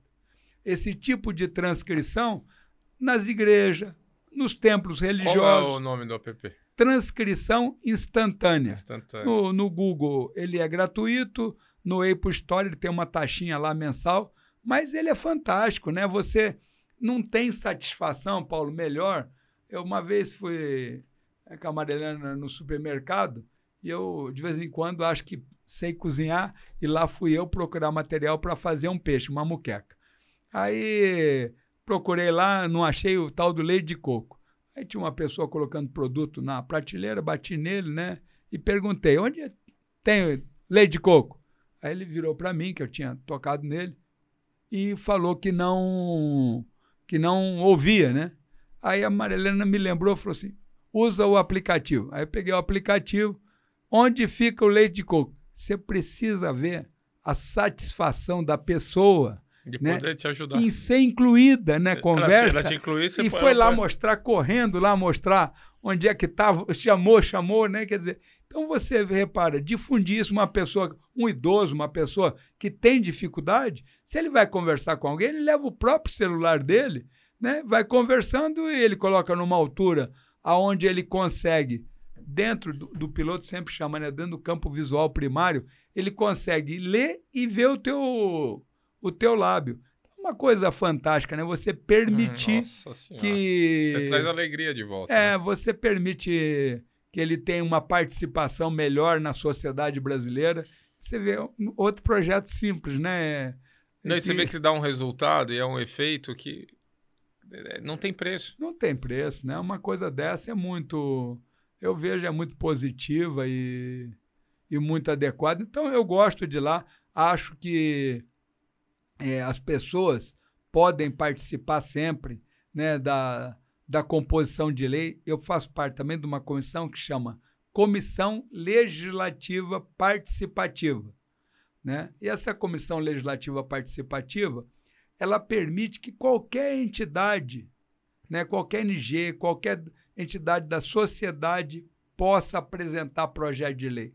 Então, eu sempre estimulo Rotaries, maçonarias, ONGs, né, estruturas como essa daqui, que diretamente ela pode ser o autor de um projeto de lei. Isso contribui muito, né? Eu gosto muito do Brasil, gosto muito. Nós estamos aí com esse. Isso aí está bem claro, né? Eu, nós estamos nesse contexto ambiental, Paulo, em que é, se fala do Brasil como um vilão ambiental. Nós, nós somos um exemplo ambiental. Eu comento isso pelo seguinte: é, o Brasil ainda tem 64% de matas nativas. Na Europa, é 84%. Na Europa, não, na Amazônia. Na Europa, 0,3%. Ou seja, a Amazônia tem 84% de matas nativas. E a Europa, 0,3%. Ah, desmatou muito agora. Fica um desafio aí para todos que estão participando. Entrar no Google, né? pesquisar lá gráfico de desmatamento na Amazônia. Vai aparecer o gráfico e fica um desafio de verificar qual é o período mais crítico de desmatamento da Amazônia. E nós, a nossa legislação, Paulo, é a mais severa do mundo. Uma fazenda na Amazônia você só pode plantar em 20%. Está certo. Nós temos que preservar. O Brasil detém é, um quarto do seu território é de área de preservação permanente. Então, isso nenhum país do mundo tem uma situação desse tipo. Quando se fala de reflorestamento, a floresta da Tijuca era uma fazenda de plantação de café, que foi reflorestada por Dom Pedro II. Ou seja, nós já pensamos. Eu acho lindo lá, sinal. É espetacular, aquilo é maravilhoso. Mas, ou seja, nós pensamos em reflorestamento desde Dom Pedro e não podemos deixar de pensar. O Brasil tem um motor a combustão, que é o motor a álcool, menos poluente do mundo. Né? A, a gasolina brasileira, que tem 25% de, gas, de álcool, é que, por causa disso, é a que menos polui no mundo. O, o Brasil ele recicla o alumínio é o maior reciclador do mundo. 98% do alumínio brasileiro é reciclado. Você tem a reciclagem do papel no nível da OCDE. Então, o Brasil, nesse, nesse contexto, você, o, o, quando se fala do agro, o maior interessado em preservar as nascentes é o fazendeiro. Porque se uma fazenda não tiver água, ela não vale nada. Verdade. Então, você preservar as nascentes, a mata ciliar. Então, nós temos que preservar o nosso meio ambiente, mas agregar essa preservação ao desenvolvimento que você permite. É possível você estar, tá, como é o caso do Brasil, com tanto tempo, nós temos a matriz energética das mais limpas do mundo. O, a nossa energia, a, a luz elétrica nossa, 85% é de matriz renovável. Nós falamos muito no carro elétrico, mas na Europa a matriz é muito é, do petróleo e do carvão. Você vê que lá, por causa da falta do gás, até desmatar mais um pouquinho, ele que tem só 0,3. O, o Brasil, 85 a nossa energia eólica, a energia solar, as hidroelétricas. Então, o Brasil, no que se refere à parte energética, também é uma referência. No que se refere ao projeto Tamar, já colocou de volta 24 milhões, mais de 24 milhões de tartaruguinhas marítimas. É, nós Tudo temos... que você está falando, eu adoro. Por é... sinal, o que eu gosto é mar, eu gosto da vida marinha. Ah, isso isso, nós precisamos, por exemplo, explorar mais a represa da Guarapiranga. Quando nós falamos de visitar monumento, visitar a igreja, visitar o, o turismo, as feiras, os teatros, restaurantes, a Guarapiranga e a Billings é um patrimônio que nós temos. Aquilo lá era para estar infestada de veleiro. Nós temos, nós temos que acabar dessa ideia de que quem tem um barco é rico. Não! Um, um caiaque é muito econômico. Eu tenho um veleirinho que eu levei para velejar no Lago Paranoá, que se você quiser vender, acho que eu não, não tenho 5 mil. E, e, eu distraio tanto naquele, naquele veleirinho lá, né? Que é um, é um Magnum 4.2. Já muito, acho que já está comigo já aí 20 anos aí, né? E me distraio lá. É, é uma higiene mental muito boa. O senhor é piloto também, não? Eu sou piloto de. Eu vou muito em. Eu, eu, a minha pilotagem é muito antiga, né? Eu fui formado piloto lá nos CAP 4, Paulistinha, PA 18. Depois que vieram o Aeroboeiro... de vela é piloto, né? Ah, eu gosto muito de... Eu acho que você velejar um barquinho desse, que é simples, né? Ainda se você compra em alguns amigos, é muito... É muito econômico. Se você comparar vários esportes, não tem nada disso. E você vê, a pessoa sai lá para remar um caiaque, né? É muito... Nós precisamos aproveitar melhor as nossas águas interiores. Nós precisamos aproveitar esse litoral maravilhoso que nós temos, né? É, o litoral, eu ia te falar da parte é, de, da aviação, que eu acho assim, é, são muitos espaçados os aeroportos e tem tanto lugar bonito entre um, entre um, um, Mas um é estado por, e outro. É por isso que as pessoas, né? É, é por isso que eu, eu sou nessa Quando pilot... tem, ainda essa não é balizado. Essa né? pilotagem no Exército né, era uma coisa muito prazerosa, além de sobrevoar toda a Amazônia, de vez em quando você ia cumprir missão lá nas fronteiras sul do Brasil, e você, pelo recorte, você, quando traça uma reta para voltar para cá, você pega uma parte do litoral. Então a gente brincava que era a rota do tubarão feliz. Você vinha voando, né, numa altura regulamentar, baixinho, e vendo o litoral brasileiro. É muito bonito, né? Nós temos uma riqueza natural muito bonita e isso tem que ser explorado. Você falou dos aeroportos, nós precisamos aumentar os aeroportos, é, a quantidade. Você hoje está em Araçatuba, quer ir para Ribeirão Preto, não tem. Você está em Presidente Prudente e quer vir para o litoral, não tem adequadamente. Você verifica o seguinte: nós não temos no litoral paulista, fora Santos, que era a base. Mas é base aérea, né? É, mas agora ele já está com um projeto de. já foi. E é, eu vou te falar. É um... Ele está entregue à, à, iniciativa e eu defendo muito, é, comento sempre, de você ter L ponto instrumento, né? Em vários locais, até porque você pode ter um problema no litoral e ter que trazer uma pessoa para São Paulo e se for num sábado e domingo, aquela estrada, nós temos que atuar. É inconcebível uma Rio Santos paulista ter uma pista simples e você levar para chegar em Bertioga quatro horas, cinco horas num feriado. Isso não.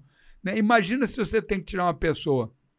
Então, ter L ponto voando instrumento em condições é uma coisa muito importante. Acho que nós temos que estimular a indústria náutica, né, fazer com que ela, se ela tivesse essa proposta tributária que nós estamos falando, não só ela, o carro, tudo cai muito né, em termos de, de custo, de investimento. Temos que estimular esse, esse contexto turístico que nós temos. Fazer circular o dinheiro, né? É, é. Você falou de circular, é por isso que todos nós temos que compreender como é importante é, o Auxílio Brasil em dinheiro. Porque antes você tinha um contexto né, da pessoa do município mandar uma cesta básica. O município compra e entrega. Aquela senhora que recebe a cesta básica sobrevive 30 dias e volta 30 dias de novo para pegar outra cesta básica. Não, quando você coloca o dinheiro na conta dela, ela vai na vendinha comprar feijão, vai lá comprar arroz, compra verdura. Na cesta básica não tem verdura, vai lá comprar. A vendinha que nunca vendeu vai contratar a mocinha. A mocinha que estava desempregada. Gera, né? Então você isso passa a gerar a economia. Então por isso que é muito importante, né, a adequação, como a Marilena comenta, do cadastro do CAD único, que é feito pelo município, e de você integrar os benefícios do governo federal, que é o, o Auxílio Brasil, aos benefícios que o governo de São Paulo também dá benefícios. E os municípios também dão benefício. Então, ao meu ver, esses benefícios deveriam ser todos né, na conta, nesse CPF dessa mulher que tem uma desigualdade social, que precisa ter o recurso. Esse dinheiro vai fazer com que a própria economia daquele município se fortaleça, fique ativo e dessa forma nós vamos estar tá agitando e ela própria, o benefício inclusive agora, se você recebe um, um ou tem um emprego, antes você perdia de uma vez. Agora ele é gradativo, até para estimular que as pessoas busquem um emprego, busquem uma qualificação. E numa, numa precisamos terminar né, com os encargos é, da Folha. Isso é, é uma necessidade e eu acho que os encargos, né, num, ou nesse final de ano, no começo do próximo ano, os encargos na folha devem ser substituídos por um imposto digital é, na movimentação financeira. E vejo que isso, o empresário ganha muito, muito mais. Em, é, isso ia gerar muito mais emprego. Tudo. Eu acho que é, eu vou te falar. É, nós temos um. Eu, eu sou um cara que emprego, então posso te dizer é, é meio, eu ainda acho meio o, o, judiciário na parte trabalhista, eu acho meio paternalista, assim, ao extremo, mas isso é bom e é ruim. É. É bom que ajuda a beneficiar alguns, mas eu acho que, que emperra a engrenagem do, do, do do giro do funcionário, da qualidade dele, até dele se preocupar mais em se qualificar, enfim. Então, é, você vê que, na realidade, algumas. A nossa Constituição, eu acho paternalista nesse sentido, né? É, nós precisamos buscar essa autonomia sem tirar né, determinados aspectos da pessoa humana. Não, Mas não, outras, não, não é, não é, cortando. Eu, não, eu entendi. A, não é a parte. Mas você vê, se nós dessemos mais liberdade, né? Ah, você agora provamos o piso da enfermagem, votei favorável, mas a gente sabia. Hoje, muitas vezes, se uma família tinha para cuidar do idoso três enfermeiras, ele ficou numa condição que ele agora vai precisar substituir por três cuidadoras. Então, muitas vezes, determinada legislação pode nem sempre ser favorável, mas desonerar a folha pode acabar com um pouco esse problema de estar tá lá no Supremo discutindo, porque se você não tem os encargos para pagar, você consegue pagar um piso mais elevado na iniciativa privada, nas atividades que você O dinheiro desenvolve. volta ao mercado e o volta dinheiro volta ao mercado, nós precisamos. É, eu sou um fã do, do Paulo Guedes, né? Gosto, acho um ministro fantástico. Você verifica que o mundo está com uma série de dificuldades aí em termos ele é uma mente excepcional. financeiro. Nós estamos, né? Fizemos muitas privatizações, é, diminuiu a máquina pública, só por vários fatores não tivemos aí o concurso. Tem categoria tem, eh, que é reconhecido que precisa de mais gente, ó, precisamos de mais, mais policiais federais, precisamos, mas ao mesmo tempo você precisava economizar, é, enxugar a máquina pública. Então, esse período que nós conduzimos, em que o, o Ministério da Economia segurou um pouco mais essas atividades, fez com que a máquina pública né, utilizasse um menor percentual do PIB do que era utilizado. E você tem que permitir essas atividades aonde é necessário. Mas onde pode privatizar, tem que privatizar. Né? Muitas concessões foram realizadas. Esse o auxílio que foi prestado a todos os estados e os municípios, você não vê nenhum estado ou município por causa da pandemia sem recurso financeiro, né? Nenhum, pelo contrário, eles estão muito bem fortalecidos financeiramente. Eu vejo isso como um ponto positivo e o ministro Paulo Guedes, o próprio governo, né, nesses aspectos. Você vê o Brasil batendo recorde acima de recorde na safra né, do agronegócio brasileiro. É uma coisa. Eu acho que a gente está em desenvolvimento. Fantástica. Acho, acho, que é um momento até, né? Um momento muito bom. Muito bom. Eu acho que é, as pessoas têm que pensar muito na hora do voto, saber o que, que quer para esse país aqui, né? É fazer uma análise em todos esses aspectos. Nós vamos verificar que na ciência e tecnologia, no Ministério da Saúde, o próprio SUS, né, nunca ganhou tantas pessoas e admiradores, porque você verifica que as pessoas verificaram a importância do SUS no, no Conect SUS, a importância do tratamento, a importância de estar ali na estrutura. E é isso no dia a dia, né? Cada vez que nós pudermos ter uma, uma saúde de melhor qualidade, mais racionalizada, né? sem desperdício, com uma checagem mais adequada do recurso público, todos nós temos de ganhar com isso. Eu sempre brinco, quando vou na cidade, eu pergunto assim: qual é o orçamento da sua cidade? É poucos os que sabem responder. Então eu digo: olha, entra aí no Tribunal de Contas do Estado de São Paulo. Muito bom o site do Tribunal de Contas do Estado de São Paulo. Você coloca o nome da cidade, você vai ver lá o recurso. E um dos projetos que eu tenho também, Paulo, é do CIAF único. Uhum. CIAF é o sistema como o governo federal gasta o dinheiro. Só que é, eu observei isso quando estava na comissão externa do coronavírus. Quando o Ministério da Saúde passa um dinheiro para o Estado, ele não enxerga mais. Ele tem que entrar no, no sistema financeiro de cada município, de cada estado, para ver saber para onde se o recurso foi empregado lá naquela compra daquele material. E eu digo que nós devíamos ter um CIAF nacional com três tubos. O tubo de dinheiro que entra do federal, do estadual e que ele arrecadou. Qual é o total e para onde foi? Então isso tinha que ser, né? Igual aí na internet você navega, tinha que ser uma coisa bem transparente em que todo cidadão cons conseguisse ver com facilidade tudo que o município recebe, quer seja do governo federal, quer seja do governo eh, estadual ou que ele próprio arrecadou verificar onde esse recurso foi alocado e está acompanhando. Isso hoje é muito complexo e você não consegue ver. Precisamos ter é, o que eu chamo de CIAF nacional para dar essa transparência no gasto público. São a, as ideias né, que, as, que vão surgindo são muito grandes e, e sempre visam aí contribuir com o cidadão, que é o, o contexto, né?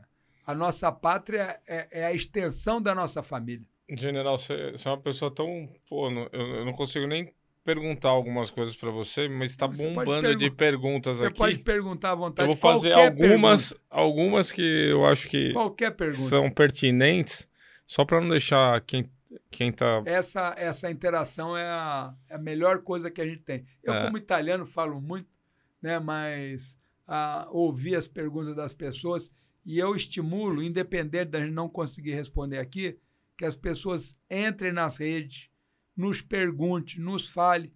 Agora, nesse período de campanha, aumentou muito. Eu fico lá tentando com a nossa equipe responder, reforçando a equipe, porque a gente tem que estar tá acompanhando. E as pessoas podem nos mandar sugestões e perguntas e respostas. Mandaram bastante. Eu só vou ver o que é mais pertinente, mas assim, ó, uh, são algumas diretamente ao senhor. Qualquer pergunta, Paulo. Qual conquista mais te orgulhou? Se tornar general ou ser eleito deputado? Ah, eu acho que as coisas que mais me orgulharam né, foi executar bem uma missão.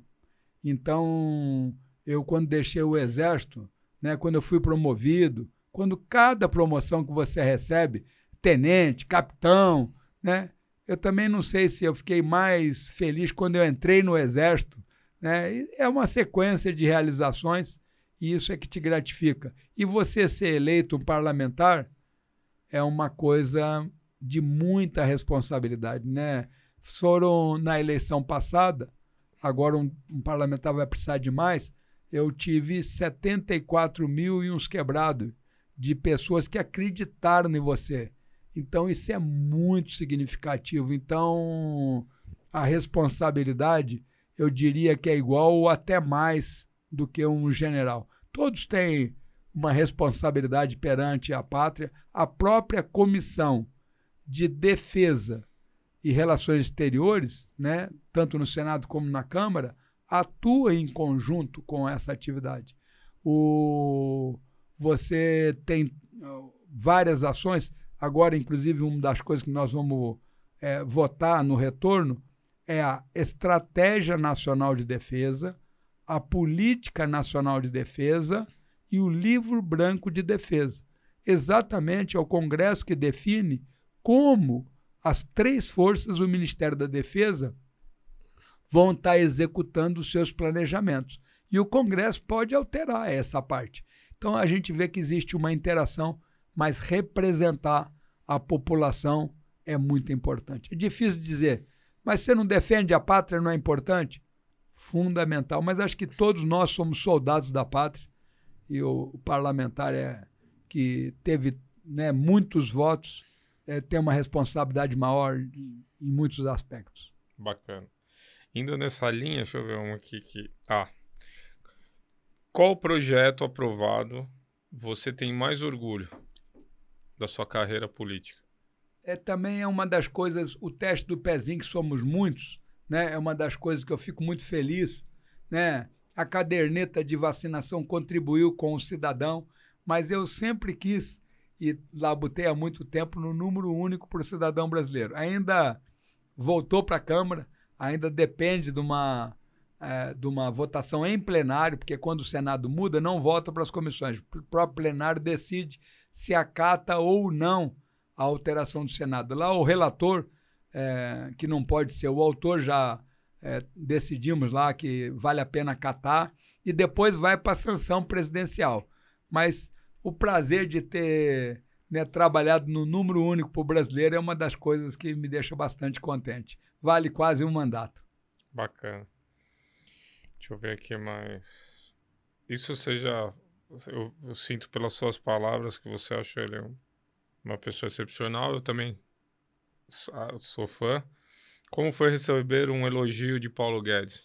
Ah, é o Paulo Guedes, ele, na realidade, ele me elogia eu acho que e ele coloca como persistência, como trabalho, mas na realidade a ideia que eu defendo do imposto único, na realidade eu absolvi das reuniões que ele conduzia no próprio Ministério da Economia. Eu só aglutinei ideias. Então a proposta é dele mesmo e eu né, sou um fã do, do ministro Paulo Guedes pelo, pelo que ele representa, pela maneira como ele é, encara cada um desses temas, como conduzir o Brasil economicamente na pandemia e como visualiza né, esse Brasil simplificado, esse Brasil mais né, do empreendedorismo, que é o que nós estamos precisando. Então, eu sou fã e, logicamente, um elogio dele representa é, muito. A gente admira é um motivo as pessoas. De, é um motivo é. de orgulho, né? Uma pessoa que você admira te elogiar é uma das coisas que sempre que eu tenho oportunidade eu mostro ele me elogiando nos vídeos aí para os amigos, até porque ele elogia exatamente essa proposta, que é, não é minha, é de são de muitas pessoas. Aqui tem uma pergunta. Com a Pode. sua posição de general, o presidente Bolsonaro, como capitão, ainda deve prestar continência? Essa é uma coisa. O, o militar ele traz, é, Paulo, uma das coisas que é necessária. Muitos preceitos a pessoa fala de escola militar, do colégio militar, da escola cívico-militar, mas na realidade você cultua alguns dos preceitos que é necessários em todas as atividades. A disciplina que ele tem ali de estar tá, de estar tá atento, de estar tá focado, de, a disciplina que a tua equipe teve de preparar esse contexto. E o militar, ele tem a disciplina, a hierarquia, é, como pilares dessa atividade, é, de se guiar pelo, pelo contexto, de buscar esse foco. Então, o, o presidente é o comandante supremo das Forças Armadas. É isso. E, e com, como eu era. Eu ia responder, mas e todos eles E todos eles, anteriores e posteriores, vão continuar sendo. E o militar, como uma pessoa disciplinada, vai estar sendo sempre fazendo a continência ao comandante supremo. Eu vou agora num, numa direção diferente, quebrar um pouquinho isso aqui. É... Quais os benefícios do relacionamento de um casal na política? Vocês dois, eu acho que tem vários. Olha, você, eu concordo com você. Porque a parceria tem Você N. tem muitas coisas. Como eu lhe falei, quando a- a- lá no meu caso, né? Quando a Marilena me ajuda lá, prepara as atividades, ou quando eu monto um projeto, discuto com ela, né? é, nós estamos sempre discutindo, né? O que, que era a família acolhedora, qual é o contexto disso, como influi na adoção, como você pode trabalhar nisso. Foi uma, uma sugestão até da deputada Janaína, um projeto nesse contexto. Então, você interagir, ouvir a sociedade e ouvir a primeira pessoa que você tem que ouvir, logicamente, são as pessoas da sua família, né? Você lá tem esse envolvimento de trabalhar, de você conhecer, de vez em quando a pessoa te liga e fala assim na política, né? Nesse momento atual, trazer um pouquinho para a campanha. Fala assim: olha, tem lá fulano de tal que quer fazer uma dobrada com você. E você aceita ou não e, e diz: olha, vote, né? Você não conhece efetivamente, ou me- muitas vezes você gosta, conhece, mas você tem ponto de vista diferente para governador, né? Então, é, o, tá junto na política tem muitos fatores efetivos e reais né, de, de equacionar. E eu ainda costumo brincar, apesar dela nunca re- ter reclamado, eu digo que quando você chega tarde, depois de passar um dia inteiro né, na política, chega tarde em casa, né, ela nunca pergunta assim, até essa hora, porque está sempre junto agora. Então, está batalhando junto, estamos junto, né, propicia uma união maior ainda entre a família. Você vê os filhos ali sempre numa torcida, tentando ajudar de alguma maneira, sem intervir. E a, a Maria Helena, eu estou aqui hoje, ela está lá na região de Rio Preto, Votuporanga, e eu brinco sempre que nós nos transformamos, né? não num candidato, nós transformamos, os dois se transformaram se multiplicaram. Então você tem uma chance muito maior e é muito positivo né, ouvir as pautas quando você tem uma pauta né, que é da mulher que ela defende e ou uma pauta como mãe, né, da, da, dela ressaltar a importância de um pré-natal, a importância de um parto humanizado. Né? Hoje tem muitas pessoas que acham que né, tem que subir na barriga. No, no- o parto é um fator muito importante para a mãe, ele tem que ser adequado, tem que ser humanizado. A atenção que você tem que ter com o recém-nascido, né? a importância, como nós falamos do teste do pezinho, de vacinar essa criança, de acompanhar as vacinas dela no Conect SUS, tem lá toda a sequência. Então, a família, no caso a Marilena, ela tem essa o parto humanizado, uma das minhas filhas sempre estão lá cobrando. Então eu vejo isso de uma maneira muito positiva e ela como sempre fez trabalho voluntário e nós estamos aí nessa pátria voluntária, né, que é um, até um contexto da primeira dama, mas eu acho acredito em todos, né, que aumentar essa contribuição ao próximo, você vê cada vez mais é, organizações, mais pessoas querendo ajudar aquela pessoa na rua, querendo abrir uma oportunidade. E quem ajuda muito é o empreendedor, porque ele gera emprego. Não tem coisa melhor né, para um pai de família do que estar empregado. Você ter a dúvida se vai conseguir levar a comida para o seu filho né, é, no final do dia não é, não é uma coisa simples. Então, empreender, Ser provedor é trabalho. muito. ah, ter emprego né, é, um, é um dos princípios básicos de uma nação, por isso que é tão importante a economia, no sentido de estar preocupado com o ser humano, né, de gerar a ele as condições adequadas de criar bem uma família. E estar com a esposa numa situação dessa facilita. É igual o teu caso, que você falou, ah, eu cuido daqui, a minha esposa gerencia ali, tá, você está integrado, né? Parece que você está em casa, né? O, E é, quase uma- e é um todo. outro sensor, né? Na, é, tem um, É- a, a mulher. é uma outra tem uma, te- é, sensibilidade. tem uma sensibilidade diferente. Então, ela às vezes te traz em coisas que você não, não consegue. Como é que eu posso te dizer? É, ver aquele problema. Ter um aquele- sentimento com uma outra- E ela te faz enxergar aquilo. É, Fala, pô, ali talvez para você seja muito simples, mas é uma dificuldade de tantos. Consegue enxergar agora e te traz para a razão. E eu acho que cada vez mais a sociedade brasileira né, tem uma participação maior né, da, da família, do contexto. Acho que a pandemia, uma das coisas, assim, uma pandemia nunca tem nada de positivo, né? Mas se a gente pudesse dizer assim, olha, um fator, né, a valorização da família ficou muito evidente, né, nessa pandemia, ficou muito latente, né, de você ter ali o apoio, o contexto. Acho eh, esse aspecto muito importante e a, a extensão da família é exatamente a nossa sociedade, o nosso país, é a nossa pátria. É isso. General, assim, eu- antes de, eu vou deixar você dar umas palavras aí para quem já te são seus eleitores ou quem já te segue ou quem já te admira, né? Eu te admiro por estar conversando, enfim, o nível de conversa que a gente teve. É, eu não sou muito aberto a, a- a questões políticas, porque geralmente as pessoas querem impor o que elas pensam. Não, enfim, que- Eu acho que foi o melhor bate-papo político que eu já tive. Tanto é que a gente não veio aqui para afetar, ou falar, ou Não, não. denegrir, ou bater em ninguém. Cada um tem seu, seu, seu formato. Te admiro mais ainda por isso, que em nenhum momento você me levou a isso, ou esse tipo de. Então, assim, dá para perceber a pessoa boa e tão transparente que você Obrigado. é. E. é, venho mais uma vez, antes de abrir esse momento para você falar aí para as pessoas, lhe agradecer pelo seu tempo, pela sua exposição, né? E pela doação de conteúdo sua mesmo. Porque Obrigado. a gente vem pela vida e, e os grandes ho- homens são forjados e não veio fácil.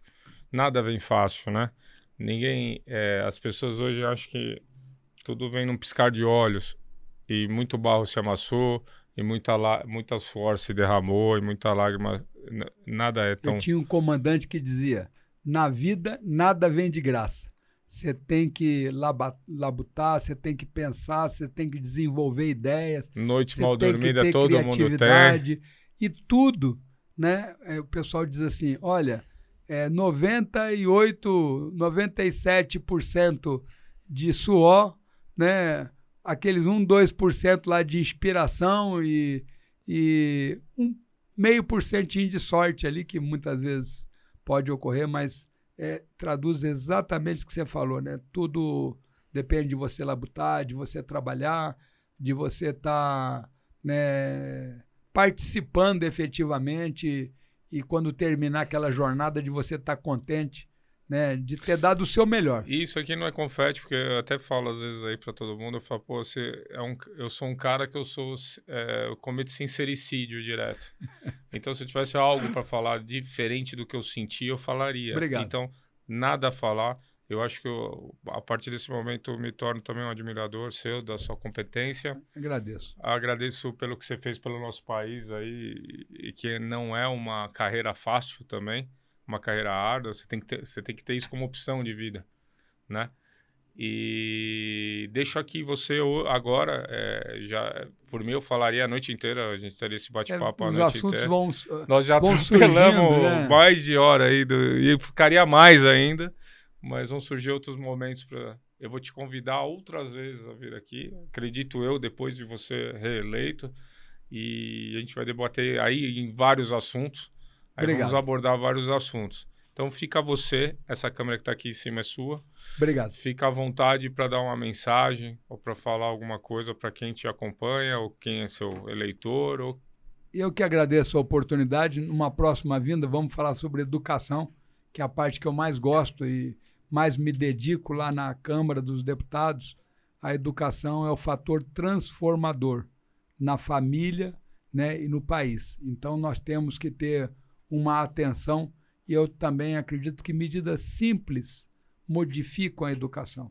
Nós já temos aí várias alternativas que podem facilitar. Mas eu queria agradecer a você, agradecer a equipe, né, a oportunidade de estar aqui presente. Sempre que eu tenho oportunidade, agradeço né, ao próprio Exército, à minha família que apoia, às Forças Armadas. Eu tenho muitos amigos por ser piloto, muitos amigos na aeronáutica, muito, trabalhamos em várias oportunidades com a Marinha. Então, eh, as Forças Armadas desempenham um papel num país muito importante É, é importante que todo cidadão tenha essa consciência e de que todos participem da política. Esse é o meu recado nesse final de atividade, que façam análise lá de todos os parlamentares, das pessoas que vão votar, que procurem selecionar adequadamente.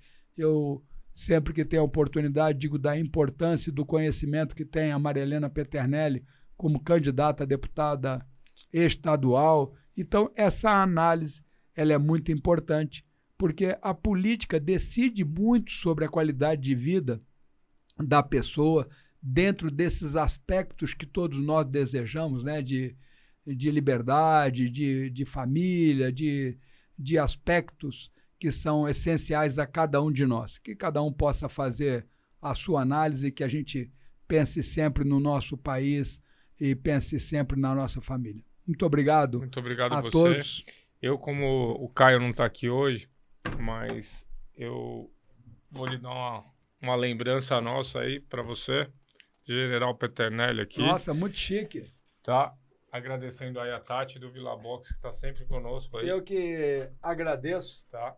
Faço questão que você abra, senão é falta de Não, educação eu para nós eu aqui. não. A gente sempre abre. a- Não sei se o chique. senhor bebe ou não, mas Não. essa é mais uma lembrança mesmo. Eu, Desse eu momento. agradeço muito essa, essa oportunidade. Né? Eu brinco lá que lá nós eu deixo curtir uma cachaçinha, né? Que nos tonelzinhos lá de madeira e eu acabo invasando para levar de presente para alguns amigos.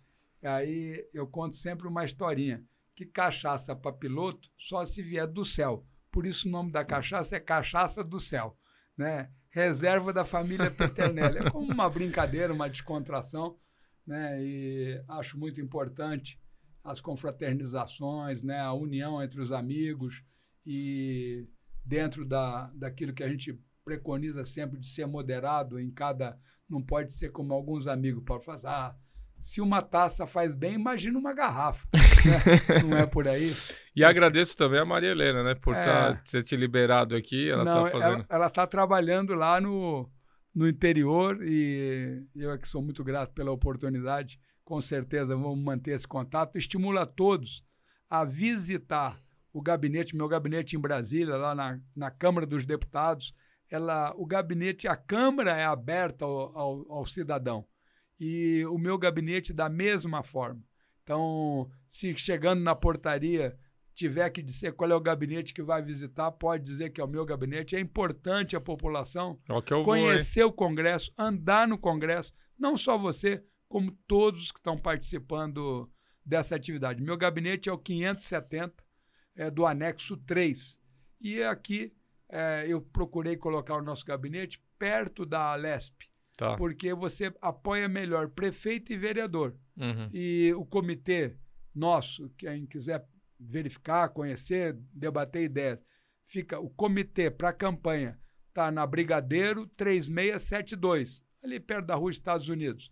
Mas onde é o nosso escritório aqui, é na, na mesma rua, chamado Rodolfo Tropmeier 63. É importante, está sempre aberto e a função pública exige que seja dessa forma. Muito Eu obrigado. sempre em Brasília, vou fazer uma visita Vai pro ser um senhor. prazer muito grande. Então tá bom. Pessoal, mais um, mais um Podvest. Foi excelente a conversa, acho que é uma das melhores, tá bom? Uma boa noite para todos.